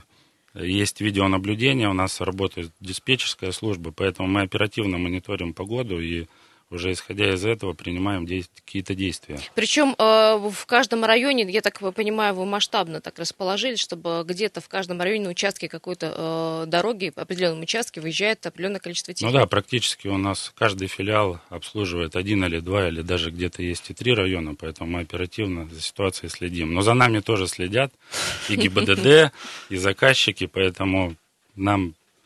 Спокойно не приходится. Андрей Сергеевич, такой чисто человеческий момент.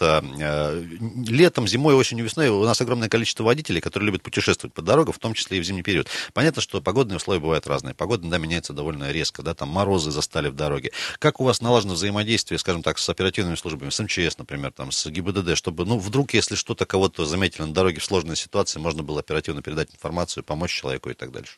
Во-первых, у нас на дороге всегда курсируют дежурные машины, которые осматривают закрепленные за ними участки. Как я уже сказал, есть диспетчерская служба, где оперативно любой водитель может позвонить. У нас на каждой дороге стоит баннер, на котором есть телефон, ответственный исполнитель работ на данном участке, где всегда можно позвонить, сказать какую-то оперативную информацию. Плюс, я говорю, служба ГИБДД, МЧС, люди... зачастую могут в первую очередь туда звонить, поэтому они уже... У нас отработан регламент, есть определенная схема оповещения, то есть выходят на нас, мы оперативно реагируем. Вот по поводу безопасности. Я знаю, что в этом году, да и в прошлом, на несколько лет подряд вы участвуете в федеральной программе «Безопасные и качественные дороги». В следующем году есть какие-то намеченные уже цели, планы? И сколько в этом году в этих рамках вы исполнили? Да, конечно, работу? Я думаю, что мы не должны остаться без работы, и у нас уже есть объекты, которые законтрактованы, и мы будем их планомерно начинать делать уже, наверное, с февраля месяца. Если позволит погода и не будет там до 40 градусов мороза. Так, казалось бы, рановато, Андрей Сергеевич, как работать будете? Ну да, мы там не планируем, конечно, делать асфальт, это невозможно, но есть у нас два объекта, которые по реконструкции капремонта, там, возможно, будет проводить работы по устройству земляного полотна, мы будем делать искусственные сооружения, трубы, а уже понятно, что в положительные температуры летом мы будем укладывать асфальт. Самые крупные ваши объекты. Вот я знаю Солонцы, да, вы будете Солонцами заниматься и в следующем году. Еще какие участки дорог? Из крупных это Солонцы, да, и вот у нас есть в Нижнеангарском районе капитальный ремонт участка федеральной автомобильной дороги, тоже довольно крупный объект.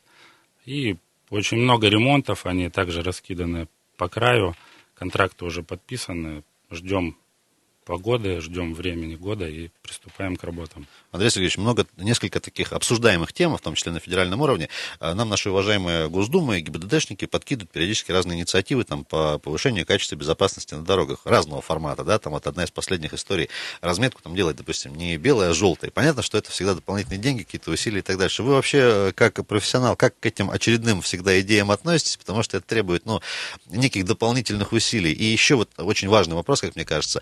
После каждой, к сожалению, там, трагедии на дорогах, встает опять вопрос, давайте сплошняком все трассы разделять встречные потоки. Понятно, что это огромные деньги, да, и, в идеале, наверное, так и должно было быть, это, безусловно, снизило бы там травматизм, аварийность. Вот, во-первых, про инициативы, постоянно поступающие, в том числе и к вам, да, как относитесь, как реагируете, и вот по поводу разделения. Все-таки мы когда-то к этому придем, так вот, гипотетически. Конечно, за инициативы я, честно скажу, за. Потому что в любом случае мы не должны стоять... Плохого не посоветуешь. Да, не должны стоять на месте. Есть современные технологии, которые улучшают там и видимость, там и восприятие водителя. Пробовать надо, вводят нормативы. Для этого создаются временные нормативы, которые уже... тестовый режим. Да, тестовый режим, который пробуют там в эксплуатации. После этого, если себя там какой-то элемент, я не знаю, обустройство или еще что-то, совершенствуется, да, и уже потом вносятся в постоянные требования. Поэтому, конечно, надо. Разделить потоки, я также с этим согласен. Это просто на сегодня это огромные деньги, но это было бы, конечно, хорошо. Вся Европа ездит по разделенным дорогам. У нас пока такой возможности нет. Европа в автобанах, во-первых, вся. Это первое, потому что у нас не все дороги такие широкие. Но где-то есть трассы, которые сегодня необходимо будет разделять по полосам. Я думаю, что в любом случае государство медленно, но верно идет по этому пути. В первую очередь это, конечно, касается федеральных дорог, где финансирование, соответственно, идет федерация. И помаленьку, так скажем, регионы тоже к этому переходят. У нас тоже есть примеры, стройка, та же Волочаевка в городе, да, Волочаевская улица. Где-то направление Красноярск-Железногорск, где тоже дорога уже современная, там несколько участков сделали в раздельном направлении. Поэтому работа идет. Она, может быть, идет не такими темпами, как нам хочется, но... Я думаю, все это понимают, 9 тысяч, и к этому стремятся. 9 тысяч километров все-таки. Да. Андрей Сергеевич, еще такая история относительно, вот, скажем так, обсуждаемых тем. Вы упомянули понятие финансирования. Да? Люди, которые часто выезжают за город, пользуются там краевыми федеральными трассами, всегда отмечают, что вот как бы дороги за городом сделаны хорошо, да? Почему бы в городе не делать так же хорошо? Есть ли какие-то принципиальные отличия в подходах к ремонту, к строительству, или все-таки это качество ровно то же? Просто почему-то, по ощущениям, дорога за городом лучше всегда. Опять же, я так, может быть, как профессионал не могу рассуждать что-то. Где-то лучше, где-то хуже. На самом деле, требования к дорогам, они едины. Делаются дороги, наверное, одними и те же людьми. Техника одинаковая, там, технология одинаковая, да. Единственное, конечно, разница в проекте. То, что заложено изначально, какой конструктив, который рассчитан, опять же, от интенсивности, от каких-то обстоятельств. Температура иных, да. Здесь, конечно, есть разный подход. Тем более, если дорога федерального масштаба, она планируется, что она проживет, так, грубо говоря, в кавычках, лет 15. Подожди, ты хочешь сказать, что городская не планируется, что проживет? Я думаю, что у городских другой регламент, или нет? Я не знаю, так не могу рассуждать, что здесь хуже, там лучше. Надо смотреть обстоятельства, какие там виды ремонта были, какое у него изначально было состояние, оценивать, правильно ли там были выбраны какие-то проектные решения, технические, насколько было возможно финансирование у заказчика. И вот эти все обстоятельства, они, наверное, дают какой-то конечный результат. Да, складывается, да. Дорогие друзья, давайте мы сейчас сделаем небольшую паузу. В гостях у нас сегодня генеральный директор предприятия «Крайдео» Андрей Иванов. Продолжим через пару минут, далеко не уходите.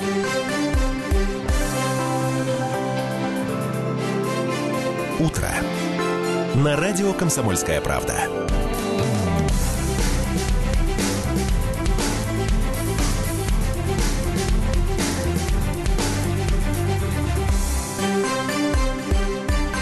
Девять часов и 18 минут в Красноярске. Друзья, продолжаем. «Комсомольская правда». С вами радио имеется в виду, конечно же, в прямом эфире. Здесь на 107.1 FM. Юлия Сысоева, Дмитрий Ломакин, Ренат Каримуллин с вами по-прежнему. Говорим сегодня про дороги краевые, федеральные и не только, конечно. Генеральный директор предприятия «Крайдео» Андрей Иванов у нас в гостях. Андрей Сергеевич, еще раз доброе утро. Доброе утро. Андрей Сергеевич, вот хотела в прошлый раз спросить. Ну, вы предприятие государственное. Вы находитесь на государственных бюджетах. А в тендерах вам все равно необходимо участвовать? Ну, то есть нет такого госзаказа, как это было в советское время? Да, многие очень путают, несмотря на то, что мы государственное предприятие, мы на бюджете не сидим. У нас все наши работы мы выигрываем, участвуем в тендерах и заключаем контракты. То есть государственное здесь только в том, что само предприятие и все активы наши принадлежат государству. А конкуренция большая? Конкуренция, конечно, большая. Но вы не заходите на город именно по какой-то причине? Или вы... Не ваш профиль? Да, или вы изначально это работаете? Не то, что там не наш профиль. Мы, конечно, такие же виды работ выполняем, умеем это делать. Но «Крайдео» — это все-таки краевое предприятие, и сами филиалы так исторически сложились, что находятся в территориях края. Да, у нас вокруг Красноярска есть тут 3 филиала, технически мы можем. А в этом году там у нас был небольшой проект, мы в городе работали, но... Все-таки есть объемы в крае, поэтому мы работаем... То есть город, скорее, исключение на данный момент, да? Ну, пока да. Андрей Сергеевич, такой еще момент любим... Хотя часто... желание поработать тоже есть. Вот это важно. Любим часто говорить про кадры, да, которые сегодня работают на предприятиях разного профиля. Что касается... Вы упомянули слово «проект», который очень важен, да, там, в том числе и в ремонте, строительстве дороги. Кто сегодня эти люди, проектировщики, не знаю, архитекторы, дизайнеры, кто этим занимается, профессионалы, где они готовятся? Это, во-первых, насколько это молодые люди, насколько действительно профессиональные, может быть, не знаю, там, ездят перенимать опыт за рубеж, или у нас есть свои какие-то, ну, легендарные, может быть, вузы, институты, техникумы, которые этих специалистов готовят. Вы как себе кадры подбираете? Но мы не проектная организация, мы подрядная организация. Что касается проектных... Но, тем не менее, вы все равно же анализируете то, что вам дают. Мы знаем, что мы работаем по проектам, которые, собственно, эти организации разрабатывают, поэтому видим и качество их, да, там, так скажем. Людей, которые там работают, это в основном очень много, конечно, молодежи. Есть и там пожилые люди, которые свой опыт передают, и так везде устроено, что... Более старое поколение передает знания какие-то. Ну, там, учатся они также в институтах. Есть в СФУ очень много там разных факультетов. Ну, дефицита нет, да, в кадрах? Ну, вы не ощущаете лично? Именно как подрядная организация у нас есть, конечно, дефицит в кадрах. Есть проблемы у нас в территориях, потому что если в городе, может быть, здесь... как-то еще можно кого-то найти, потому что город большой, да. Просто людей много. Да, людей много, то на территориях очень сложно. Молодежь хочет уехать, наоборот, из района в город, и там зачастую мало. Поэтому есть проблемы с инженерно-техническим персоналом, есть вопросы и по водителям, и по дорожным рабочим. Но я думаю, это такие рабочие моменты, они в любом предприятии, наверное, существуют. В данный момент... Пока все фронты закрыты, поэтому мы спокойно работаем. Я почему про проект вас спросил и про качество? На момент, когда вот вы получаете бумагу с готовым там проектом, эскизом, не знаю, как это называется, есть ли у вас возможность там проанализировать, сказать, ребят, нет, ну вот тут вот вы накосячили, это точно там поплывет через месяц, вы как-то оперативно можете общаться с проектировщиками? Вы знаете, мы пытаемся проектировщиками. Все-таки перед тем, как выходить на тендер, там выкладывается какая-то документация. Мы свои дороги, конечно, все, наверное, наизусть уже знаем. Едем на дорогу, анализируем, просчитываем экономику и потом делаем окончательный вывод, выходить, не выходить. Бывает, понимание есть еще, да. По срокам же вы должны успеть. И по срокам, конечно. Срок у нас ограниченный, строительный сезон, поэтому здесь также просто проанализируем свои силы. А сколько уходит времени на вот ремонт, на строительство дорог, чтобы вот масштабность вашей работы... Условно, ремонт одного условного километра федеральной трассы сколько по времени занимает? Ну, вы знаете, положить асфальт на одном километре... Там это несколько часов, на самом деле. А километров, да, вот как мы говорили, может быть, и 1, и 2, и 10. Ну, в основном на ремонт дорог закладывается с мая там, по сентябрь. Вот в эти сроки там разделяется на месяца. идет подготовительная, да, мы успеваем. А вот мы говорим про ремонт, а строительство дорог вот в следующем году есть у вас такие заказы уже объемные, масштабные? Ну, спрашивали уже это, да, два объекта. Это именно строительство будет? Не... Это капитальный ремонт и вот реконструкция, это уже под титулом строительства практически на старом месте, новый конструктив, это вот Солонцы. А есть ли дороги, которые раньше были гравийные, и вы их перевели с асфальтовым покрытием? Были такие примеры, в этом году не было, поэтому... Все уже закатали в асфальт, да? Да нет, дороги... нет, конечно. Очень много у нас, большой процент. И на территориях, где мы обслуживаем, есть переходный тип покрытия, от этого пока тоже не уйти. Есть, где ремонтируем асфальт, есть, где дороги ремонтируем в гравию. То есть полностью меняем дорожную одежду, отсыпаем новую. А вы, как подрядная организация, гарантированно, какую даете гарантию? Вот сколько лет вот после нас прослужит дорога? Ну, это требование, опять же, ГОСТами и заказчиком устанавливается. Если это асфальт, после капитального ремонта, там порядка 5 лет. 5 лет? Да. На гарантии, да? Там на каждый конструктив есть свои нормативы, и мы их четко выдерживаем. Андрей Сергеевич, по поводу, кстати, качества дорог. От чего зависит хороший асфальт? Вот мы говорили, с городом не будем сравнивать. Давайте по вашей сфере. Вот, состав так, чтобы, идеального асфальта, скажем так. Так, чтобы да, дорога пробежала. Если это не секрет долго. Технологический какой-то. Да, секрета здесь нет. Идеальный асфальт должен состоять, наверное, из идеальных компонентов, которые регламентирует ГОСТ. Асфальт, основные составляющие, это щебень, битум, минеральный порошок и добавки. Вот, что касается битума, минерального порошка, то это позиции, которые мы сами не производим.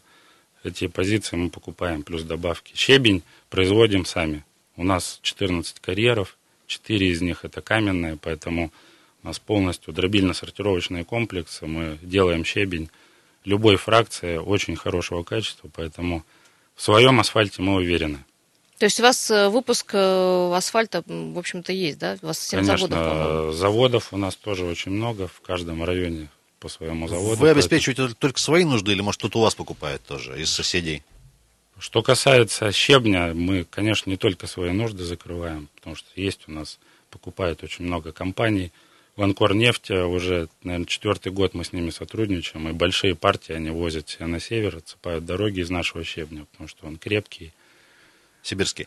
Да. Компоненты, которые не производятся здесь, в Красноярском крае, вы везете откуда? Это ближайшие регионы или, может быть, из-за рубежа, не знаю. Да нет, в основном, если брать битум, то это наш Ачинский НПЗ, поэтому, я думаю, это единственное здесь место у нас, которое закрывается. Бывает, что встает он где-то на ремонт, везем с Иркутска или еще откуда-то. Но немного заводов у нас в России. Вы говорили, что одна из составляющих, еще в прошлый раз, когда вы приходили, Андрей Сергеевич, составляющая хорошего покрытия, это быстрый подвоз этого асфальта вот именно на место участок работ. Ну да, здесь важно не только, наверное, асфальт сварить, и его, важно еще, как его укладывают, в какое время, там, при каких обстоятельствах, температурах и так далее. Если он простоит в машине, там должна же быть определенная температура, при которой укладывается. Если он там долго везется, где-то простаивает, ждет, пока там другие машины, то уже падает и температура, и вязкость там нарушается. Но вот контроль за этим процессом, это на совести вас как подрядчика? Или кто-то это контролирует? Да нет, извне? Вот, я уже говорил. И у нас собственный внутренний, да, контроль, там, начиная от производства до укладки. Плюс еще есть заказчик, есть технадзор, есть строительный контроль. Поэтому постоянно идет контроль за нами. Андрей Сергеевич, осталось буквально вот 1,5 минуты, чтобы поздравить, наверное, всех с Новым годом, с наступающим. У вас впереди, я так понимаю, очень много в 2019 году работы, и, в общем-то, и без работы вы не останетесь, и, тем не менее, хотим, чтобы и своих сотрудников и дорожников поздравили, и, наверное, всех красноярцев.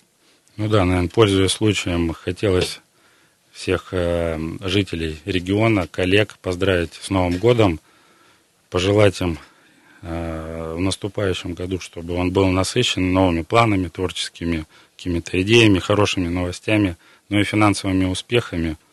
Пусть в новом году будут решены самые важные задачи, наверное, те, которые мы сами перед собой ставим, сбудутся лучшие надежды, ну и самые смелые мечты. Пусть в каждом доме будет радость, удача, успех. Всех с Новым годом!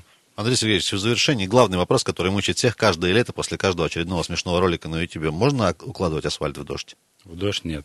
Нельзя. Друзья, запомните, пожалуйста, все, кто причастен. Андрей Иванов был у нас в гостях, генеральный директор предприятия «Крайдео». Андрей Сергеевич, вам удачи, спасибо, что к нам приходите. В следующем году тоже всех благ, и чтобы все получалось. Спасибо. Друзья, это радио «Комсомольская правда». Далеко не уходим. Сейчас мы уйдем на очередной перерыв. Немного полезной информации и новости. После продолжим с очередными гостями. 228-08-09. Это телефон прямого эфира, нам еще пригодится. И +7 391 228 08 09. Вайбер, WhatsApp. Также можно будет присылать сообщения. Дмитрий Ломакин, Юлия Сысоева, Ренат Каримуллин. Радио «Комсомольская правда». 19 декабря, сегодня среда.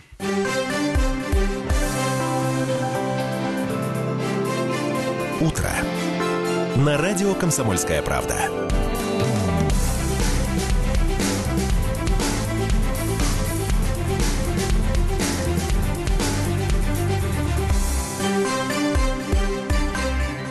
Еще раз говорим всем доброе утро. Для тех, кто проснулся, для тех, кто уже давно на работе. 9 часов 34 минуты в городе Красноярске.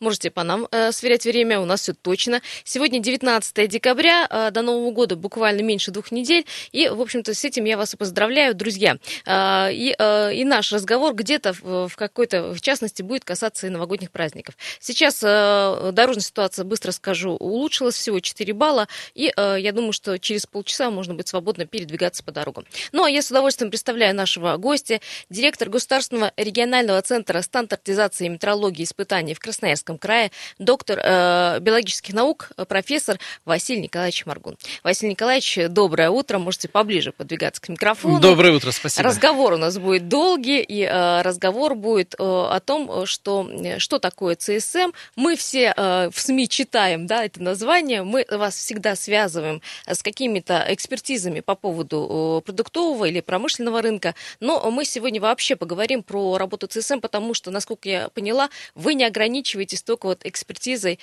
тех же продуктов, которые мы видим на полках. Вообще, если так спектрально относиться к вашей деятельности, чем еще вы занимаетесь?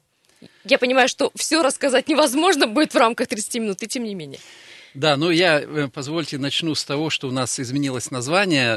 Это, ну, мы подводим итоги, в том числе года, и сейчас мы сделаны тоже по енисейскому принципу, и центр называется по Красноярскому краю, республикам Туа и Хакасия. Вы объединились совсем недавно. Да, совсем недавно, и теперь вот общая структура. Это очень удобно, потому что товаропроизводителей 3 регионов мы объединяем. И переходя вот к теме нашей деятельности, деятельность состоит в организации поддержки любых видов производств, потому что она построена на межотраслевой основе. Это и пищевая, и непищевая, и услуги. Ну и поскольку мы проводим испытания, это касается и вопросов экологии, стандартизации. Ну, очень широкий спектр деятельности, и он сохранился с советских времен. И поэтому мы стараемся сказать свое слово и поддерживать те направления, которые на сегодняшний день актуальны для края, ну а теперь, получается, и для Енисейской Сибири вообще. И инновации, все тоже на вас. Ну, когда новая продукция, это само собой инновации, не обязательно это слово произносить, а рынок должен все время наполняться какими-то новыми видами продукции, это хорошо, мы, естественно, это должны обеспечить. А что присоединение, объединение 3 ЦСМ дало для вас лично, вот, в принципе, для потребителя? Лично для меня, ну, больше обязанностей, больше работы, езды. Ну, а дало то, что мы можем на основе общих принципов, общей идеологии объединять товаропроизводителей. И, скажем, вот идея создания мегабренда регионального при Енисейской или Енисейской Сибири, она сейчас может организационно решаться, потому что вот, скажем, производство меда, мы с медовиками общаемся, они хотели бы по енисейскому принципу организовать производство, потому что, ну, мед и мед, сибирский, да, производство масел растительных по енисейскому принципу, может, еще ряд производств, соболя, меха, вода. И вот эта вот общая идеология, общие технологии может. Вот агроуниверситет у нас создает сельхозтехнологии, но их хорошо распространять сразу по всем направлениям. Дальше экспортные возможности, то есть сертификация для экспорта. Но через Туву мы можем выходить на Монголию, на Китай. То есть это нам создает общее какие-то возможности, общий организационный фонд для своей деятельности, это очень здорово. Плюс создание красноярского бренда, да, но сколько можно уже пользоваться брендами других стран, да, и даже российских, хотим своего местного. Совершенно верно. Вот яркий пример, как мы неправильно действовали. Мы много лет субсидируем производство зерна, и там 5 и 6 миллиардов сумма субсидий. А Алтай из нашего, в том числе, зерна делает бренд «Алтайская мука». Он очень хорошо известен, а у нас вот красноярских брендов мучных, ну, очень мало на сегодняшний день. И, конечно, идея региональных брендов, вот сейчас и закон готовится, и методические рекомендации Минэкономразвития на эту тему, она очень сильно помогает регионам продвигать своих товаропроизводителей, и мы имеем поручение от губернатора вот заниматься региональным брендингом. По поводу сертификации хотела спросить, коль говорим о качестве продуктов, да, и продуктов даже местных, был момент, когда сертификация стала, скажем так, необязательной, из-под госконтроля он вышел, и, в общем, начались проблемы в качестве продуктов. Я знаю, что сегодня какая-то будет новая система сертификации. Что это значит, и может эта система гарантировать ту государственную безопасность, которая была ранее? Новая означает, что она возвращается под государственную крышу. Я считаю, что такая деятельность не может осуществляться на частной коммерческой основе. Вот к чему привело там, с 2002 года, наверное, она на рынке в виде коммерческой деятельности присутствовала, ну, это просто продажа сертификатов. Поэтому вернулось это все в Росстандарт. Мы сейчас открыли свой орган по сертификации. Ну, это государственная ответственность, это качество работ, это высокие обязательства. Росстандарт создал систему, национальную систему сертификации, которая... В 2017 году, я напомню, она была в ряде регионов запущена, я так понимаю, в тестовом, да, пока режиме? В ряде регионов в тестовом, а в этом году уже в полномасштабном. То есть пополняется, формируется реестр продукции, это электронный сертификаты, это внесение в реестр, в белый или в черный, если продукция нарушает. Ну и речь идет о соответствии требованиям ГОСТов, конечно. Она по своей природе все-таки добровольная, ну, никто не обязывает. Никто никого не заставит. Да, не заставляет, но она все-таки государственная, и мы надеемся, что ситуация на рынке с фальсификатом поправится, хотя она до сих пор остается очень сложной. Вы знаете, мы 12 лет занимаемся этими рейтингами и оценками. Я, честно говоря, подустал. Уже ясно, что ситуация очень плохая с качеством продуктов, что это проблема. И мы на сегодняшний день ищем другие пути. Мы продолжаем там... Василий Николаевич, если бы вас не было, ваши работы, ваши в сфере, мы бы вообще погрязли в фальсификате. Вы же понимаете. То есть какой-то есть отсев и какая-то есть информация, которую какое-то время не было вообще. Мы не знали, как потребитель, где хороший, где плохой товар. Да, это наша обязанность. Мы продолжаем эту тему, ее распространяем на непродовольственные товары. Но мы сейчас, я решил зайти еще с другой стороны. Вот мы заключили соглашение с средней школой номер 1 имени Сурикова, есть такая, да, и с торгово-экономического университета мы будем развивать обучение школьников гигиене питания. Вот девочек с раннего возраста правильному выбору продуктов, они будут готовить для своих мужей, они будут питаться, потому что мы, питаясь с детских лет, мы себя медленно убиваем. Поэтому не хотят товаропроизводители и сети заниматься качеством, но пусть люди хотя бы знают, наша молодежь, о том, что продукция некачественная бывает, и я думаю, что если грамотность потребительская возрастет, то и товаропроизводитель вынужден будет реагировать на это. Вот мы с этой стороны сейчас начали заниматься. Ну, вот смотрите, добросовестный бизнес уйдет по добровольную сертификацию, и покупатель четко будет знать. Вот он видит, что у товара есть госсертификация. То есть это будет гарантом, кстати, для потребителя? Да, конечно будет. Но я вам скажу простую вещь. Ведь очередь не выстроилась на сертификацию по ГОСТу. Очередь-то не выстроилась. Поэтому идея, вот я просто обращаюсь к жителям края, идея того, что продукция, где написан ГОСТ, четко, ясно и понятно, она работает, потому что сейчас написание ГОСТа означает, без соответствующей сертификации, означает, что это нарушение права собственности Росстандарта на государственный стандарт, то есть это несет дополнительные обязательства, сейчас ситуация в этом смысле расчищается, и я надеюсь, что знак ГОСТа и там знак национальной системы сертификации РСТ в овале, он будет способствовать повышению качества. А ГОСТы меняются со временем? Да. И насколько консервативно это все? Безусловно, это все история о том, что ГОСТы консервативны. Ну, во-первых, если тебе не нравится ГОСТ, ты можешь выполнить продукцию выше ГОСТа по техническим условиям или по стандарту организации. Никто не запрещает. Никто, пожалуйста, не запрещает. Но другое дело, что никто выше ГОСТа ничего на самом деле не выпускает.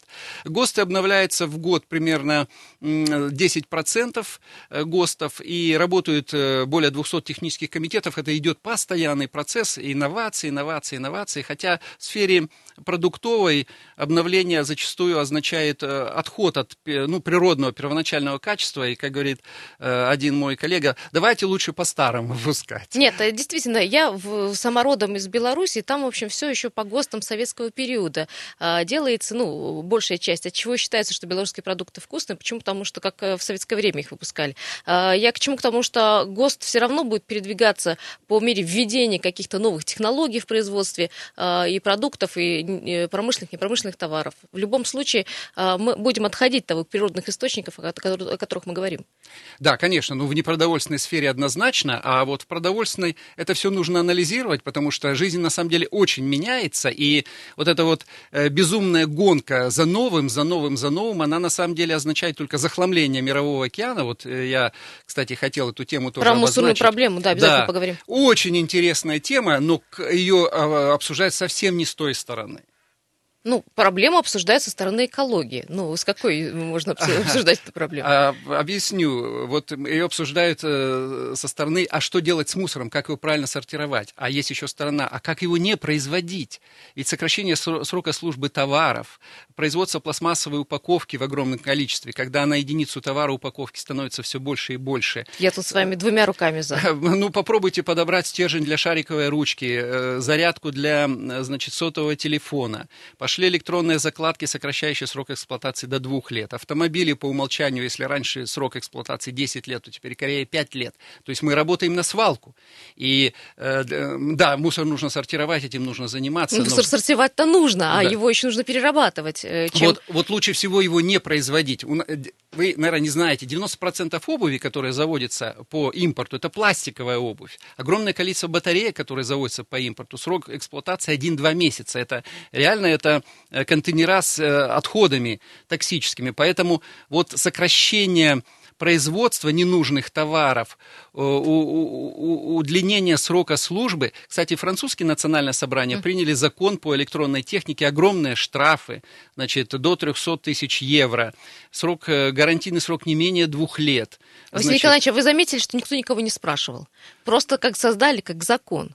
Да. То есть на обсуждение это не выносилось? Если вы имеете в виду у нас, то да. Но мне это близко, тема организации производства, потому что это тема технического регулирования и, конечно, сокращение производства разовых товаров, разовых упаковок. Ведь было письмо на Мантурова из жителей Подмосковья с просьбой перестать производить разовые мангалы. Вот источник свалок. Разовая обувь, разовая одежда, упаковка, бутылки, которые невозможно заново. Кстати, бутылочная тара в основном импортная, она из Италии идет и сваливается у нас на пластик, свалке. Пластик, да, который вторичной переработки уже... с пластиком дело темное, потому что после вторичной переработки его невозможно использовать уже в пищевых целях. Но чем больше будет вторичной переработки пластика, тем он снова будет проникать на рынок, потому что он дешевый, и мы будем пить из дешевых пластиковых бутылок и заряжаться пластификаторами. Поэтому моя мысль очень простая. Лично меня бы устроило это производство унифицированной бутылки со сдачей ее и со сбором по лесу этих бутылок, как это было. Как это было в советское время, да? Какая проблема вам? На одну бутылку молока мы сдавали 2-3. Меня мужики бы поддержали. Какая проблема, из какой бутылки пить хорошее пиво? Из квадратной или из круглой? Пусть пиво будет хорошим, а бутылка пусть вся будет одинаковая. Пожалуйста, разная этикетка, мы найдем свое пиво. Кстати, очень многие эксперты говорят, что стеклянная тара гораздо полезнее тары пластиковой. Друзья, вернемся к этому интересному разговору. Василий Николаевич Маргун в нашей студии, директор Государственного регионального центра стандартизации и метрологии испытаний в Красноярском крае, доктор биологических наук, профессор. Друзья, если есть, кстати, вопросы, 228-08-09, 2 минуты полезной информации, мы вернемся.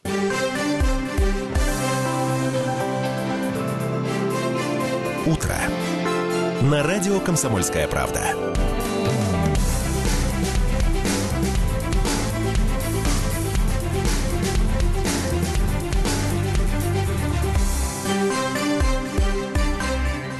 Друзья, всем еще раз желаю доброго утра. 9 часов 49 минут. Сегодня 19 декабря. На календаре среда. Спешим, торопимся к Новому году. Друзья, у нас очень интересный разговор и внутри, и снаружи, потому что за эфир мы тоже очень много говорили. У меня в гостях Василий Николаевич Маргун, директор Государственного регионального центра стандартизации метрологии испытаний в Красноярском крае, доктор биологических наук и профессор. Василий Николаевич, еще раз доброе утро. Мы вот задели тему, в общем-то, работы ЦСМ, и вот подошли к интересной теме, мусорной теме с точки зрения производства этого мусора. Я с вами согласна по поводу пакетов. Вот я вчера наблюдала, в одном пакете у человека, который делает покупки, каждый продукт завернут аж в 2 пакета. И, но вот как мы вот говорили в прошлой части, чтобы не производить этого мусора, как людей-то заставить отказаться от этого, от этих покупок? Они привыкли к этому, комфорту, можно так сказать. Если людям объяснить, что это приведет к сокращению мусора, свалок и всего прочего, население уже к этому очень готово. Морально я не думаю, что тут какие-то сверхусилия потребуются. А вообще для этого существует государство, для этого существует тема технического регулирования. И я могу сказать, что пластиковая тара в Африке запрещена почти во всех, странах. Она в Китае уже очень внимательно к ней относится, Европа. Поэтому это нужно государственное решение, за которыми все последуют, и это будет направлено только на благо. При этом, конечно, мусор нужно сортировать, его нужно раскладывать и создавать нормальный цивилизованный полигоны и его сжигать. Но это другая сторона. А на сегодняшний день, конечно, нужно идти по направлению увеличения срока эксплуатации всевозможной техники, устройств, их ремонтабельности, то есть ремонтопригодности. Это все тоже ГОСТом, о чем мы с вами говорили. Да, это все относится к техническому регулированию. Это регулируется в рамках Евразийского союза так называемыми техническими регламентами Евразэс. И цивилизованные страны по этому пути идут. Я говорил о Франции, где гарантийный срок минимальный сделан 2 года, и они стремятся, у них есть общественное течение не менее 10 лет. И это все абсолютно возможно. Это унификация, возможность взаимозамены, возможность ремонта пригодности. У них в законе прописано, что если будут ломкие части приделываться к оборудованию или электронные вставки, то это уголовная ответственность. Сейчас на пути цифровизации мы можем погрязнуть просто в ситуации, когда приборы будут отключаться после окончания гарантийного срока путем электронной закладки. Нам это зачем? Поэтому нужно идти не вслед за событиями, а опережать эту ситуацию, когда у нас чайники, утюги, а так оно уже и есть. Так и есть, да. На самом деле вы правы. Год службы – это самое максимум. И проблема свалок. Свалок, там уже другая проблема переработки мусора. Друзья, 228-08-09, если у вас есть вопросы, позвоните по телефону, мы постараемся на них ответить. У меня еще есть вопрос, Василий Николаевич, скажите, а правда, что некоторые товары невозможно никак, скажем так, продвинуть на европейский рынок, потому что под их стандарты мы не подходим? Чаще всего это бывает в тех ситуациях, когда конкурентных преимуществ у товара нет. Там ситуация очень проста. Если товар конкурентен наш, никто не смотрит ни на какие стандарты, его просто покупают, ищут его, смотрят, и нет проблемы с маркетингом. А если товар не конкурентен или не ликвиден, начинаются вопросы по стандартизации и все прочее. Другими словами, хотят ваш товар видеть на своем рынке, купить или нет. Поэтому здесь нужно идти не по пути перевода на европейские стандарты. Стандарт – это не совсем правильный путь. У нас уровень гармонизации стандартов, то есть совпадания с европейскими, уже 50%, этого вполне достаточно. А нужно идти по пути создания товаров с высокими конкурентными качествами. Тогда мы будем проводить сертификацию прямо на месте производства в Красноярском крае, и товар будет переходить через таможенную границу и с удовольствием будет раскупаться. Возьмите мороженое, Китай берет, гребет. Да, возьмите, кондитерскую продукцию. Никто не спрашивает, по каким она выполнена стандартам. Дайте кондитерскую продукцию из Сибири, в Китай. Вопрос сейчас в другом, в логистике, в брендинге и, может быть, в создании просто партий, больших оптовых партий этой продукции. На что многие производства пока не способны. Совершенно верно. Вообще, таможенная политика, основанная на требованиях стандартов, это так называемое нетарифное регулирование, когда соблюдение правил ВТО на самом деле создает барьеры. Выставляются высокие стандарты, продукция не идет. Нельзя хризотил, значит, шифер не пошел. Нельзя фреон нормально наливать, холодильники не пошли. Нельзя шумные двигатели, хотя они хорошие. Вот наши самолеты в Европу не пошли. Это как обрезали Советский Союз по поставкам.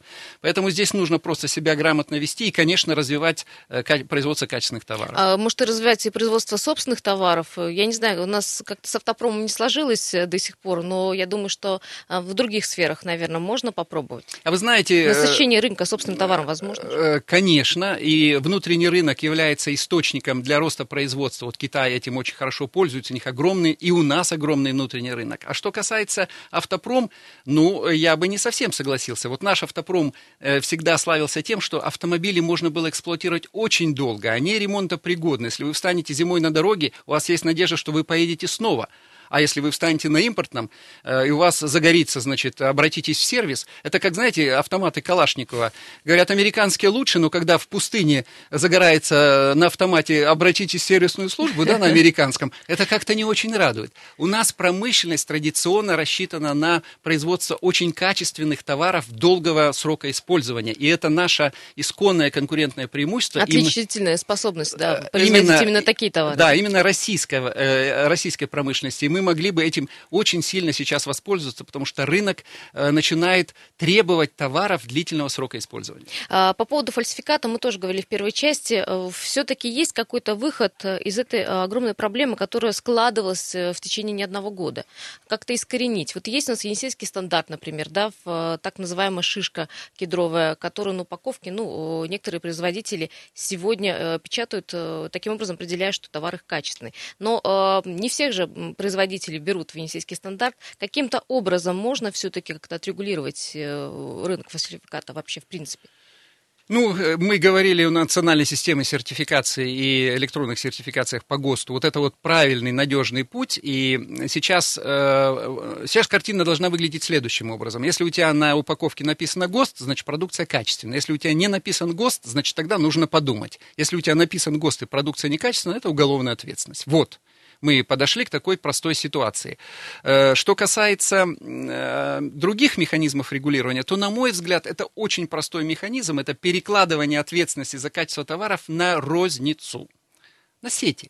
Они сейчас не несут ответственность. Они говорят, а мы не знаем, к нам кто-то тут привез. Если что, они отправляют просто производителю обратно. Да, а производитель скажет вам, да, это подделка под мой товар, это не я делал. И все, и круг замыкается. Вопрос очень просто решается, но он не решается потому, что сети – это очень мощные лоббистские структуры, они российские, федеральные, и победить сети очень сложно. Хотя их во всем мире как-то побеждают, я надеюсь, что у нас тоже научатся с ними работать. По крайней мере, на сегодняшний день сократился возврат товаров обратно товаропроизводителю, который мучил поставщиков товаров, вот это уже есть. Может быть, их когда-нибудь... Это один из регламентов, да, вот последний? По поводу возврата. Нет, это закон уже. Это закон, да? В законе о торговле. Это даже круче, чем регламент.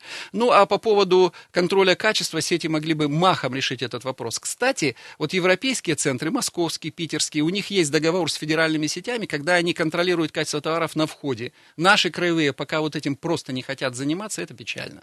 Буквально полторы минуты остается. Василий Николаевич, хотела бы, вот, чтобы все услышали, наверное, те услуги еще раз, которыми вы занимаетесь. Не только мы говорим это про производство товаров и услуг. Что еще? Ну, самое главное, это помощь в организации любого бизнеса. Особенно мы можем малому, среднему бизнесу оказать поддержку. Это коммерциализация научно-технических разработок, то есть продвижение их на рынок.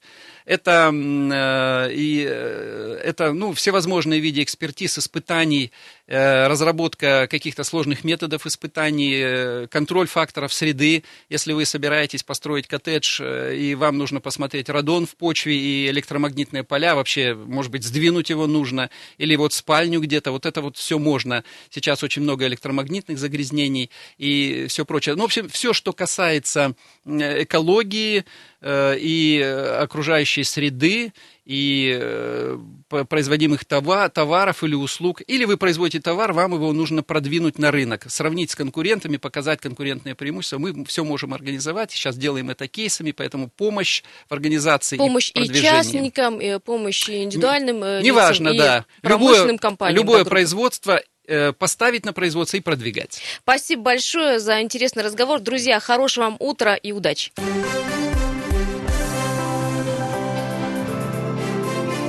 утро» на радио «Комсомольская правда».